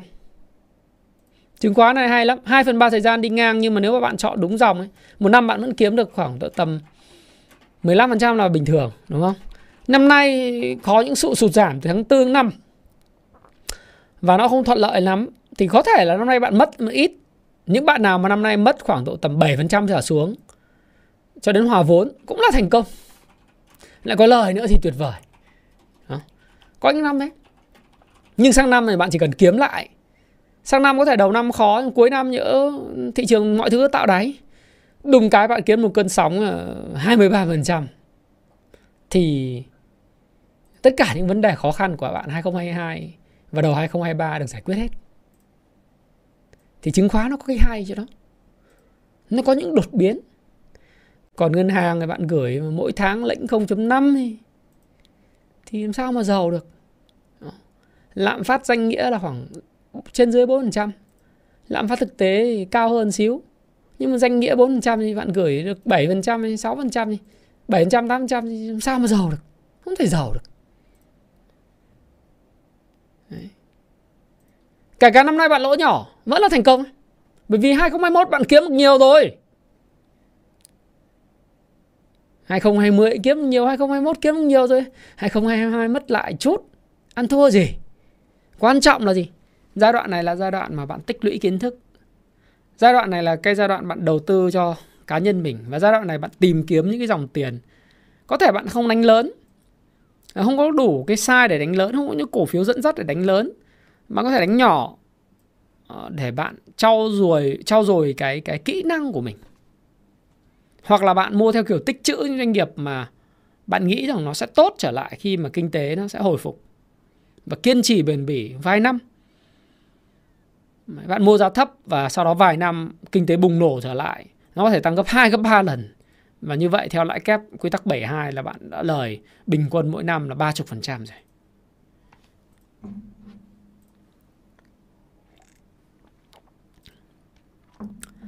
À, Hương Đào hỏi là cầm BR giá 25 khi nào về bờ làm sao tôi biết được? Nếu mà không về bờ thì anh ấy muốn ờ, muốn nó về bờ thì có hai cách à, cắt lỗ khi nó còn nhỏ. Cắt thôi. Nếu thấy nó không có hiệu quả thì ta cắt. Ta tỉa cây tỉa cành đi. Ta chuyển những cái danh mục khác. Nhưng mà cứ đau đó với nó làm gì? Đúng không? Bao giờ nó chả có cái, cái, cái cổ phiếu được hưởng lợi Và cái dòng hưởng lợi. Và cái sự tích lũy của một cổ phiếu là hết sức bình thường thì Có thể nó cũng chưa phải thời điểm thuận lợi Của cái cổ phiếu BR chẳng hạn Thí dụ thế Thế còn làm sao mà tôi biết tôi đã về bờ? Vậy tôi biết về bờ ngày hôm nay sau cái livestream này 4 giờ 41 rồi tôi ra tôi làm con lô con lô mà đánh ờ, hai ờ, hai số hoặc đánh thôi đánh ba càng lô ba càng giàu đúng không? Một ăn 700 một ăn 100 tôi, tôi thắng lớn tôi độ phát 10 triệu phải là bây giờ tôi giàu tôi cần gì phải đi livestream cho bạn. Nói vui thế. Em đầu tư dài hạn SCS cực ổn Đấy, 063 một ăn 550 mà. Âm 20% thì em hơi bị ờ, em hơi bị đau.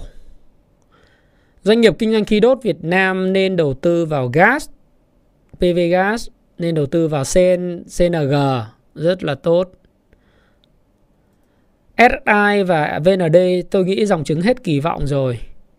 Dòng chứng hết kỳ vọng. À, có một số thông tin là hôm nay à, một học viên học trò tôi hỏi tôi rằng là thầy ơi nghe thông tin là chẳng hạn như là một số các cái công ty bị uh, phạt rồi cho vay mặt xin quá quy định rồi một số cái công ty là hiện nay đang uh, có những cái uh, uh, câu hỏi từ cơ quan chức năng là tại sao tăng vốn như vậy rồi có những cái thanh tra thì tôi nghĩ rằng là cái đấy không quan trọng lắm đâu chẳng hạn như có một số thông tin, một công ty lớn hiện nay đang ờ, tôi không tiện nói tên bởi vì trong cái livestream thì tôi cũng không tiện nói tên bất cứ công ty nào.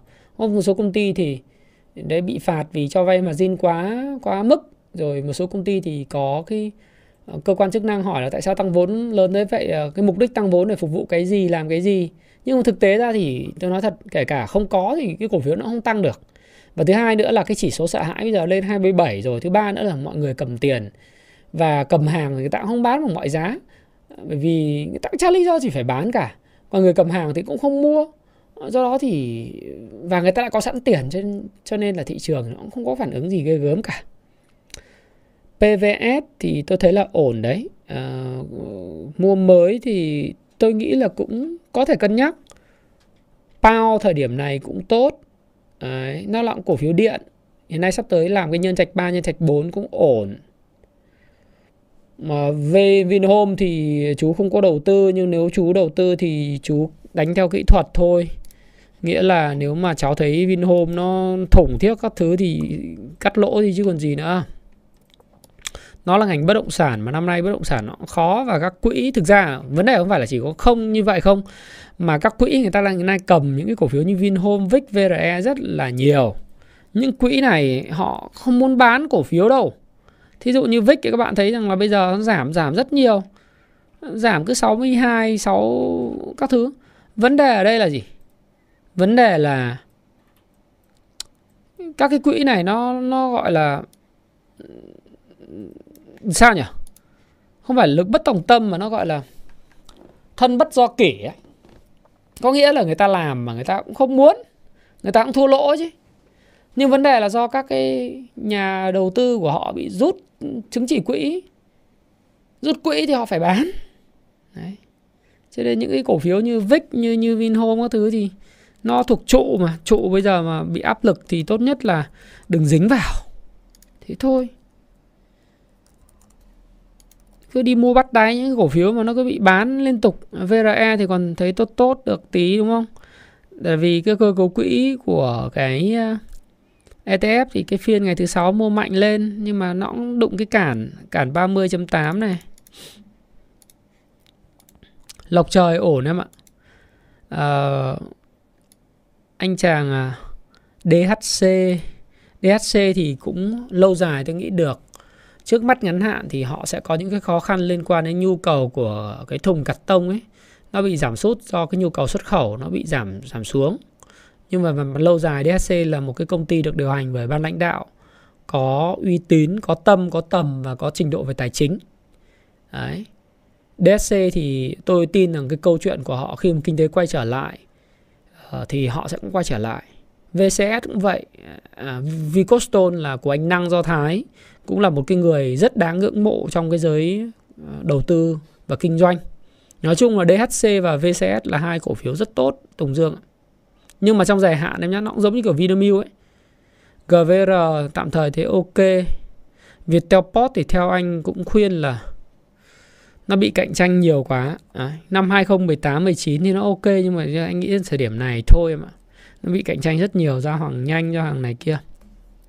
BCG anh không biết. MBB em cầm 3 năm. Nếu cầm được dài 10 năm thì nó chắc là sẽ tốt thôi. 3 năm thì anh không biết. Hòa Phát thì uh, Hòa Phát là một cổ phiếu rất tốt. Đấy. Sang Lê hỏi anh là mua tích chữ dài hạn? Được.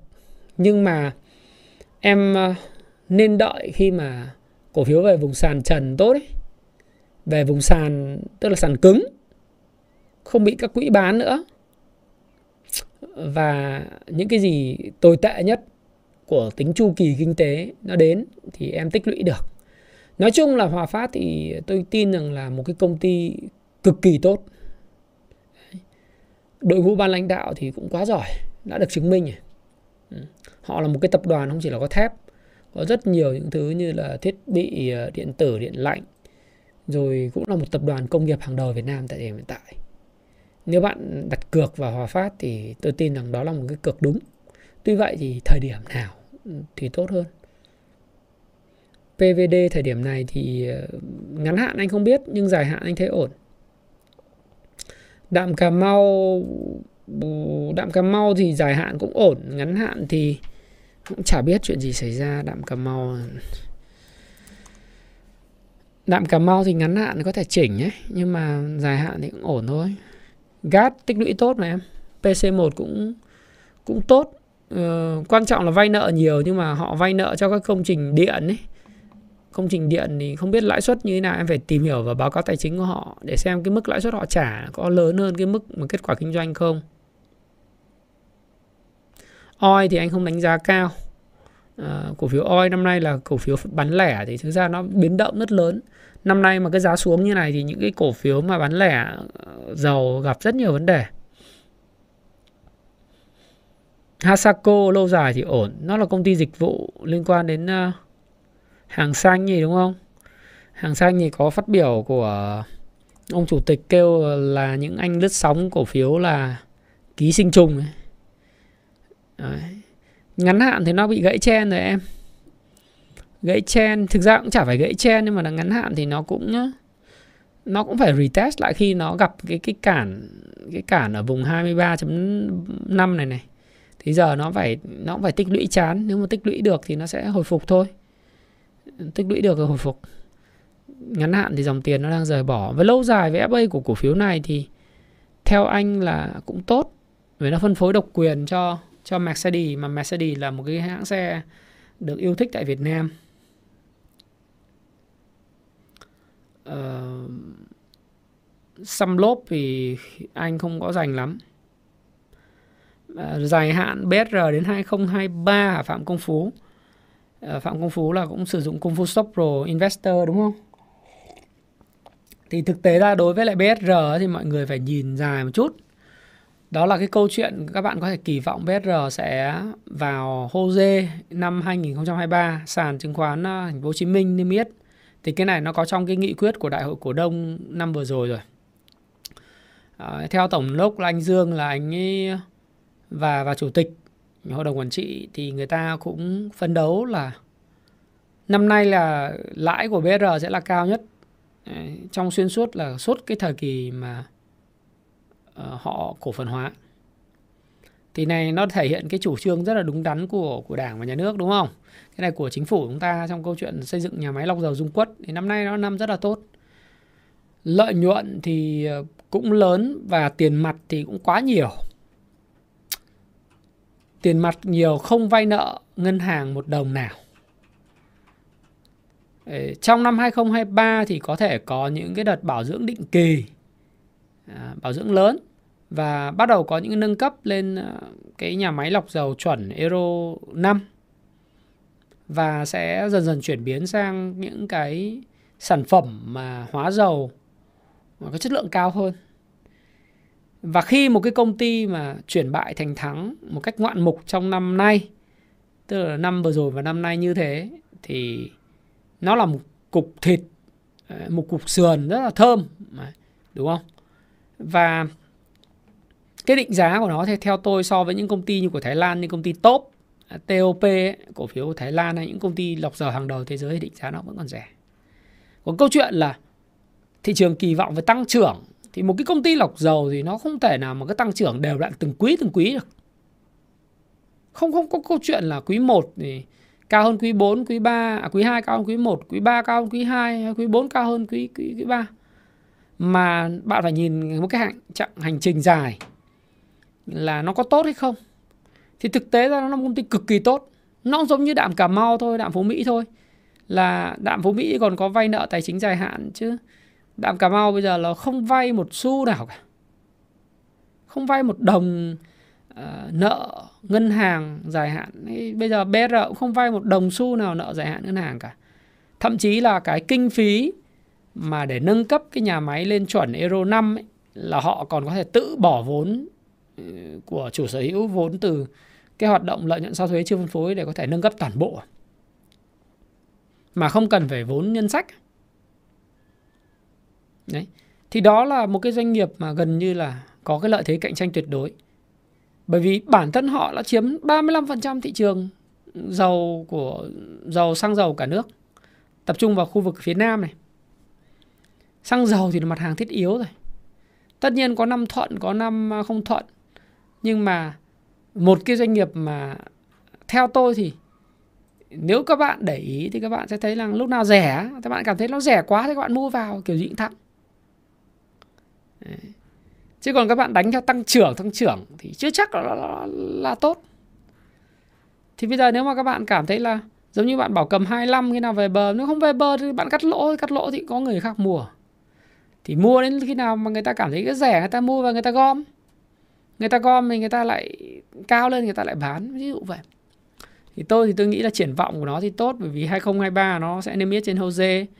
2022 thì sẽ lợi nhuận rất là tốt uh, nâng cấp nhà máy và để xây dựng một cái nhà máy lọc dầu mà vốn hóa hiện nay thị trường vào khoảng hơn 3 tỷ đô như thế thì thì không xây được đâu. Đặc biệt là Euro 5. Không xây được đâu. Xây giờ nhẹ nhàng một cái nhà máy lọc dầu theo công nghệ như vậy phải tầm 10 tỷ đô la trong 7 năm chưa chắc đã hoàn thành được ấy. Đúng không? Thì tôi vẫn tin là nó có cái lợi thế cạnh tranh của nó bởi vì cái thị phần của nó quá khủng đi. Việt Nam hiện nay chỉ có Nghi Sơn và Bình Sơn đúng không? Còn lại là nhập khẩu thì cái câu chuyện ở đây là không chỉ là xăng dầu mà các sản phẩm hóa dầu đấy, gia tăng giá trị gia tăng nhựa PP polypropylene vân vân thì dần dần nó sẽ chuyển đổi những cái thứ như vậy. Thì tôi nghĩ là nó khá là ok. Mặc dù cái thách thức chúng ta cũng phải thừa nhận là cái thách thức của cái việc lọc dầu ở trên toàn thế giới nó là cũng là có nhiều cái thách thức. Nhưng so với định giá của những công ty của Thái Lan thì tôi thấy nó vẫn còn rẻ. Thái Lan các nước lân cận như Indo Thái Lan hay là Mã Lai thì thấy nó vẫn còn rẻ đấy thì còn triển vọng dài hạn đấy các bạn chỉ mong đợi là nó lên bao nhiêu tôi không biết. Khi nào có nó rẻ quá thấy anh em bán đổ bán tháo thì mình lại nhảy vào mình com tí. Còn trong trường hợp mà nó nó ngược lại thì mình tính chuyện khác. BVH BMI mua được anh nghĩ được? À, mua cho cái chu kỳ 2 năm tôi nghĩ được. Nếu mà giá dầu neo cao thì PVD PVS uh, ờ, giá PVD sẽ tốt. Hà Đô Group à? Chả biết Hà Đô Group là cái gì? Điện gió hay là cái gì bạn? Kỳ vọng mà điện gió hay cái gì? Hà Đô thì uh, nó cũng gãy rồi. Cái vùng phân phối của nó nếu mà bạn ra hàng thì bạn ra vào ngày 7 tháng 9 C4G hả? Sinco 4 Sinco 4 thì nó cứ lòng vòng lòng vòng. Thì trước mắt là nó sẽ có cái cản ở vùng 15 này chấm 5 vàng thì à, anh nghĩ lãi suất sẽ tăng và khi nào mà lãi suất tăng đến cực điểm thì vàng sẽ tạo đáy logistics cuối năm thì không ổn lắm so với năm à, năm ngoái tăng trưởng nó sẽ chậm lại FPT anh nghĩ là sẽ tốt trong dài hạn Sacombank còn giảm nữa hả? Không anh, Sacombank à. Sacombank thì à, anh nghĩ ngành ngân hàng thì nó sẽ sideways trong cái hiện nay nó là sideways. Đấy, nó sẽ đi vào cái trạng thái downtrend nhưng mà hy vọng là nó sẽ sideways và đánh trong trading range. Ví dụ như những con như Sacombank nếu mà mọi thứ không có gì thay đổi thì cứ khoảng 18 19 em có điều kiện em mua 18 19. Anh nghĩ là cũng không chết không chết được. Thép VGS thì thực sự là em kỳ vọng gì thép Việt Đức bán cho ai đúng không EPS à, của P&J lợi nhuận tăng đều. Sao EPS nó giảm? Tại vì nó chia cổ phiếu nó chia. Bây giờ những cái cổ phiếu như P&J mà P trên E của 4 quý gần nhất là 19,5 lần P trên B là 3,6 lần ờ, tôi cũng không biết là tại sao em kỳ vọng cái gì vào cái cổ phiếu này nhưng mà P&J thì thì nó sở hữu mạng lưới bán lẻ về trang sức. Nhưng mà vấn đề là cái PE của nó quá cao trong cái bối cảnh nền kinh tế. Thứ nhất là sức mua suy giảm cái thứ hai nữa đấy là cái câu chuyện bán lẻ nó cũng sẽ gặp khó khăn ấy. Những cái chuyện đấy mà mọi người vẫn mua ở vùng này thì tôi cũng không hiểu. Đức Giang thì ờ, uh, tôi nghĩ Đức Giang là một công ty cũng khá ổn. Vùng này thì cũng uh, cuối năm hả? Phốt pho phốt phiếc các thứ thì thực ra nó cũng đang trong cái đám mây này nó cũng lòng hoàng lòng hoàng 92 nếu mà nó hộ giữ được cái mức 90 92 thì tôi nghĩ là là cũng ổn.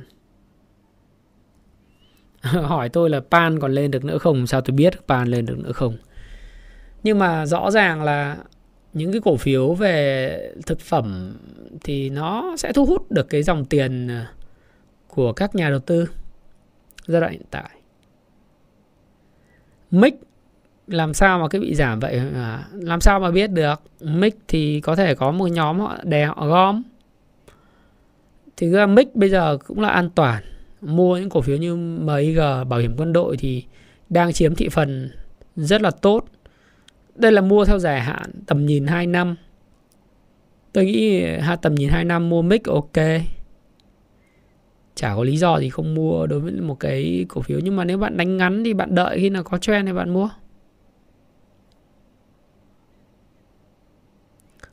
Đấy. SSS thì đừng có vào nữa. Vào làm gì?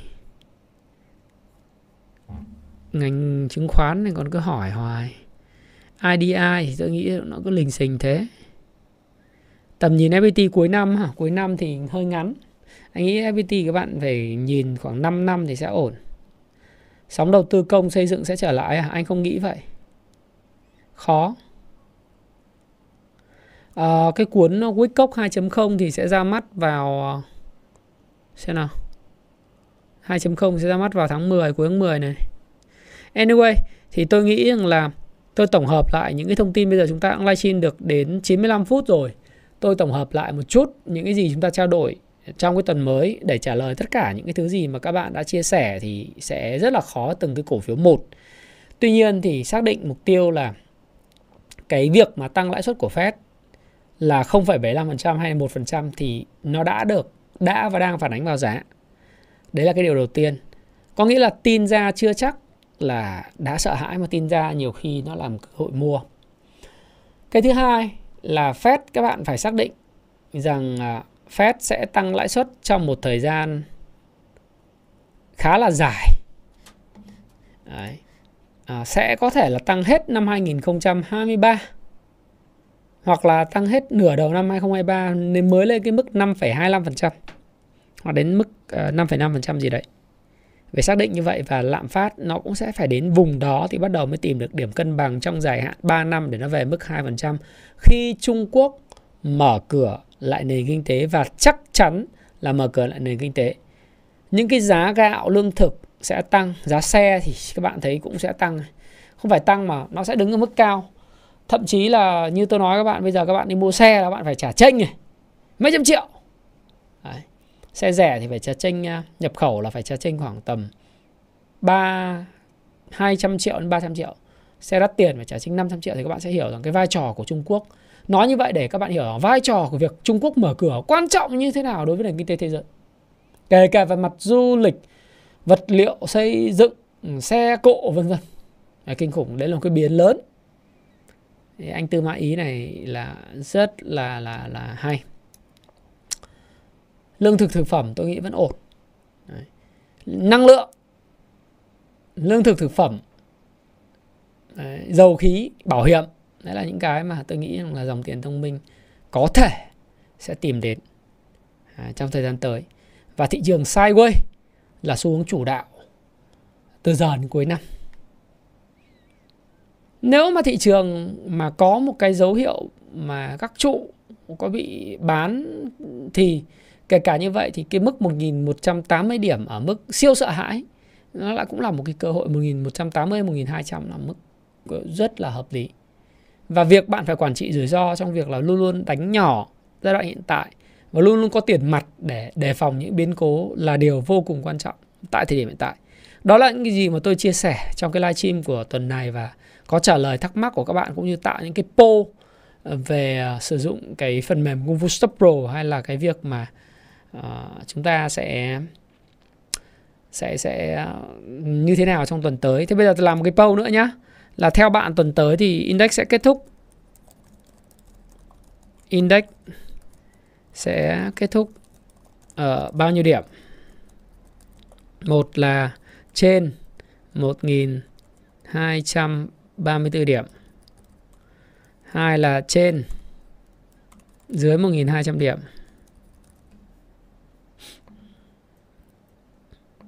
Hoặc là gì ờ, 1180 đến. Cái này là chúng ta mang tính dự báo chứ không phải là chúng ta đón mò nhé. Đấy, và chúng ta là dưới 1180 điểm. Đây có mấy phương án này. Anh em uh, vote dùm tôi đấy nhá. Đấy chưa tặng sách. Để thăm dò ý kiến thôi. 3 phút vote của chúng ta bắt đầu. Anh em vote dùm tôi cái nhá. Đấy, xem chúng ta sẽ có bao nhiêu lượt bình chọn. 2.647 con người vote dùm tôi cái vào điện thoại nhấn vào cái cái option nào mà mình uh, lựa chọn đấy À Trần Khánh trúng cái lần trước à? 1.000 điểm thì kinh quá bạn Vịnh Nguyễn Vinhome. Đỗ Quốc Minh là anh em lạc quan quá à. Đấy. Đấy thì trên hoặc dưới thôi. Còn một option nữa là ở loanh quanh 1.200 điểm đến 1.234 điểm. Nhưng mà ở đây thì đa phần anh em vote là thị trường nó sẽ giữ được cái mốc uh, hỗ trợ là 1234 điểm. Full gas này. Gas tốt mà em. Gas cực kỳ tốt tôi không có một cổ phiếu gas nào, nhưng bạn hỏi tôi gas là tôi kêu là full, tốt. Mà tôi có thì tôi cũng chả bao giờ tôi nói với bạn. Có cái gì cấm gì, sao mà biết được. Nở nụ cười tự tin vốt dưới 1234 điểm. Anh chả full BR anh chả có BR có hay không thì đâu cần phải khai báo. Masan tốt, nhưng mà năm nay thì có lẽ là cũng tùy thuộc vào câu chuyện đáo hạn các cái khoản đầu vay nợ của họ. Hoa Anh Gia Lai thì ờ, tùy anh em. CNG rất tốt. À, 507 lượt bình chọn rồi anh em vote đi vote nhanh. Đấy, chúng ta sẽ còn 2 phút nữa. Ai xem tốt em? Ai xem tốt mà? Những doanh nghiệp bán lẻ năm nay không nằm trong ưu tiên của tôi. Ai xem nó thì nó vừa nó test lại cái hỗ trợ ở 1000 à cái cái cái kháng cự là 17,3 thôi, bình thường. Nó vừa nông nghiệp, nó, nó vừa có điện mặt trời tùm lum. Sách báo cáo tài chính cuối năm à, Đỗ Trần Tuấn Anh. Anh em vote thì vote ở trên ấy. 566 lượt vote rồi, còn một phút nữa nha. Tôi sẽ kết thúc cái bình chọn này ở đây. Sau một phút nữa. 577 lượt đánh giá rồi. Cũng có thể anh Huy nói làm gì có chuyện giảm nữa tuần sau kiểu gì cũng tăng bởi vì bởi vì thực tế thì tôi cũng tin rằng là gì. Thứ nhất là mọi người sợ hãi quá rồi. Cái thứ hai là cái câu chuyện ETF cũng xong rồi. Thứ ba là chuyện Fed thì nói thật Fed tăng lãi suất 0,75% thì người ta đoán trước cả tháng. Đúng không? 609 lượt vote rồi còn uh, một phút nữa. 624. PVD à, PVD tốt mà em. Chỉ có điều là khuyên mua mới thì anh cũng chưa biết tại vì nó còn có thể nó sẽ điều chỉnh ngắn hạn thì sao chả biết được. Nhưng mà đợt vừa rồi giá dầu tặng chả biết thế nào hoặc là nó có sẽ phân phối hoặc là như thế nào đấy. Nhưng mà rõ ràng là PVD là một cổ phiếu có thể lâu dài được. Rồi 634 lượt bình chọn. Và tôi đọc cái báo cáo kết thúc là đã phần 55%, 56% anh em nói rằng là thị trường sẽ trên 1234 điểm. Bởi vì phần lớn mọi người cũng nghĩ là ETF review xong rồi những cái chuyện phép tăng lãi suất thì nó cũng phản ánh rồi đúng không? Cho nên sẽ giữ được mức trên à, uh, MA50. Còn cái mức uh, dưới 1.200 điểm và 1.180 điểm thì cũng không có nhiều. Còn anh em bi quan hơn là 1.180 điểm thì không có. Cho nên chúng ta sẽ 57% và 684 lượt bình chọn khá là uy tín. Tôi sẽ kết thúc cuộc thăm dò ở đây. PVC thì không tốt bằng PVS và PVD đâu em. Ok, cũng có thể số đông chưa chắc đúng nhưng anh nghĩ rằng số đông cũng phản ánh thứ nhất là họ cũng cầm à, đủ cái lượng tiền phù hợp, gần 700 lượt bình chọn. Khá là thú vị ha. Bây giờ cái việc mà chúng ta có những cái câu chuyện chia sẻ với nhau về cái vote này nó cũng thú vị đấy. Để tí tôi đăng lên trên cộng đồng Happy Life. Đầu tư tài chính và thịnh vượng. Đấy. Ok. À, bây giờ đến mục tặng quà. À, tặng quà thì ờ, ngày 22 tháng 9 là sinh nhật tôi và cũng đồng thời là sinh nhật của công ty Happy Life.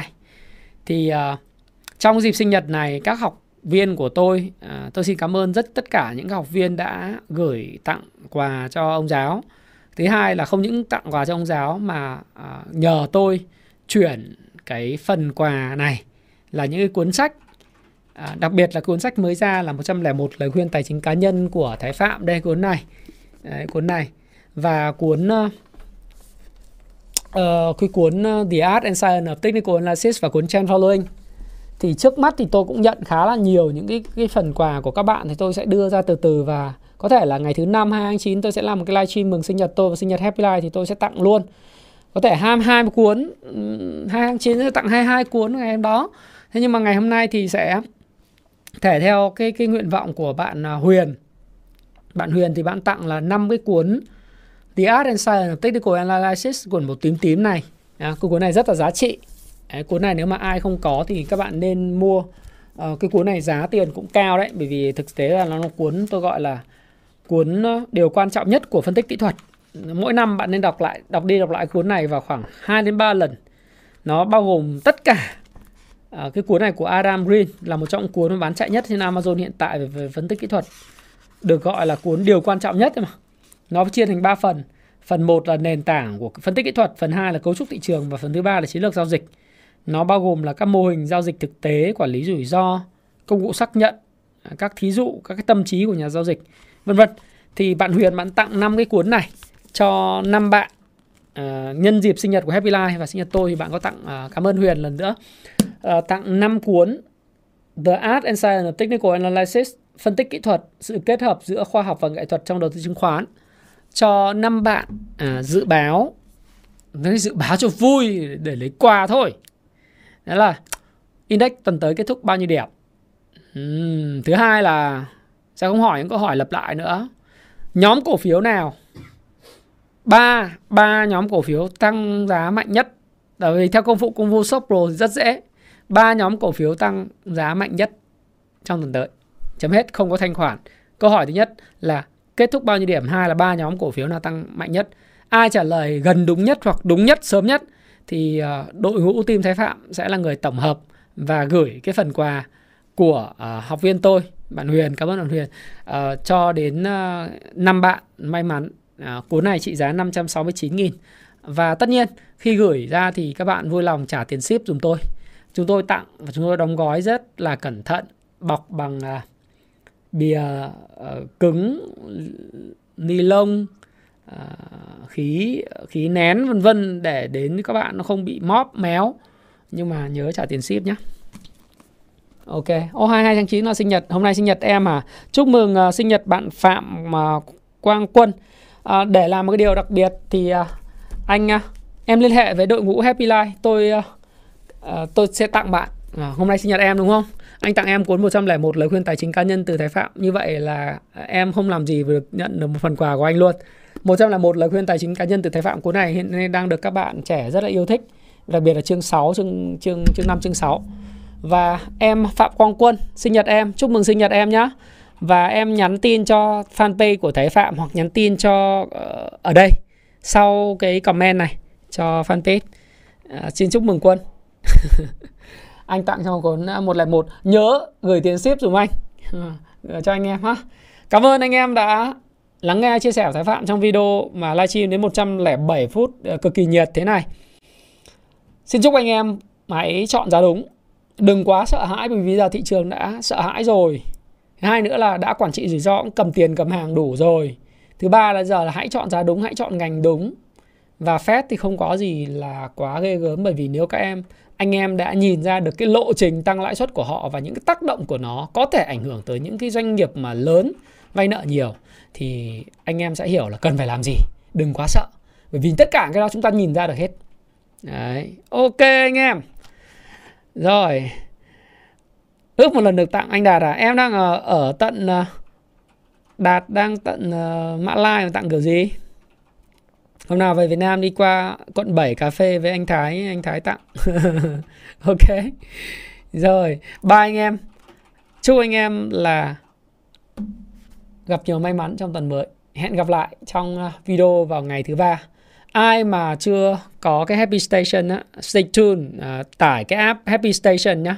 Trên hiện nay có cái app Happy Station có thể nghe những cái video truyền động lực uh, của tôi, các cái podcast của tôi, ví dụ như cả cái video này thì sau một ngày nó sẽ up lên trở thành podcast premium. Nghe bí mật Phan Thiên miễn phí.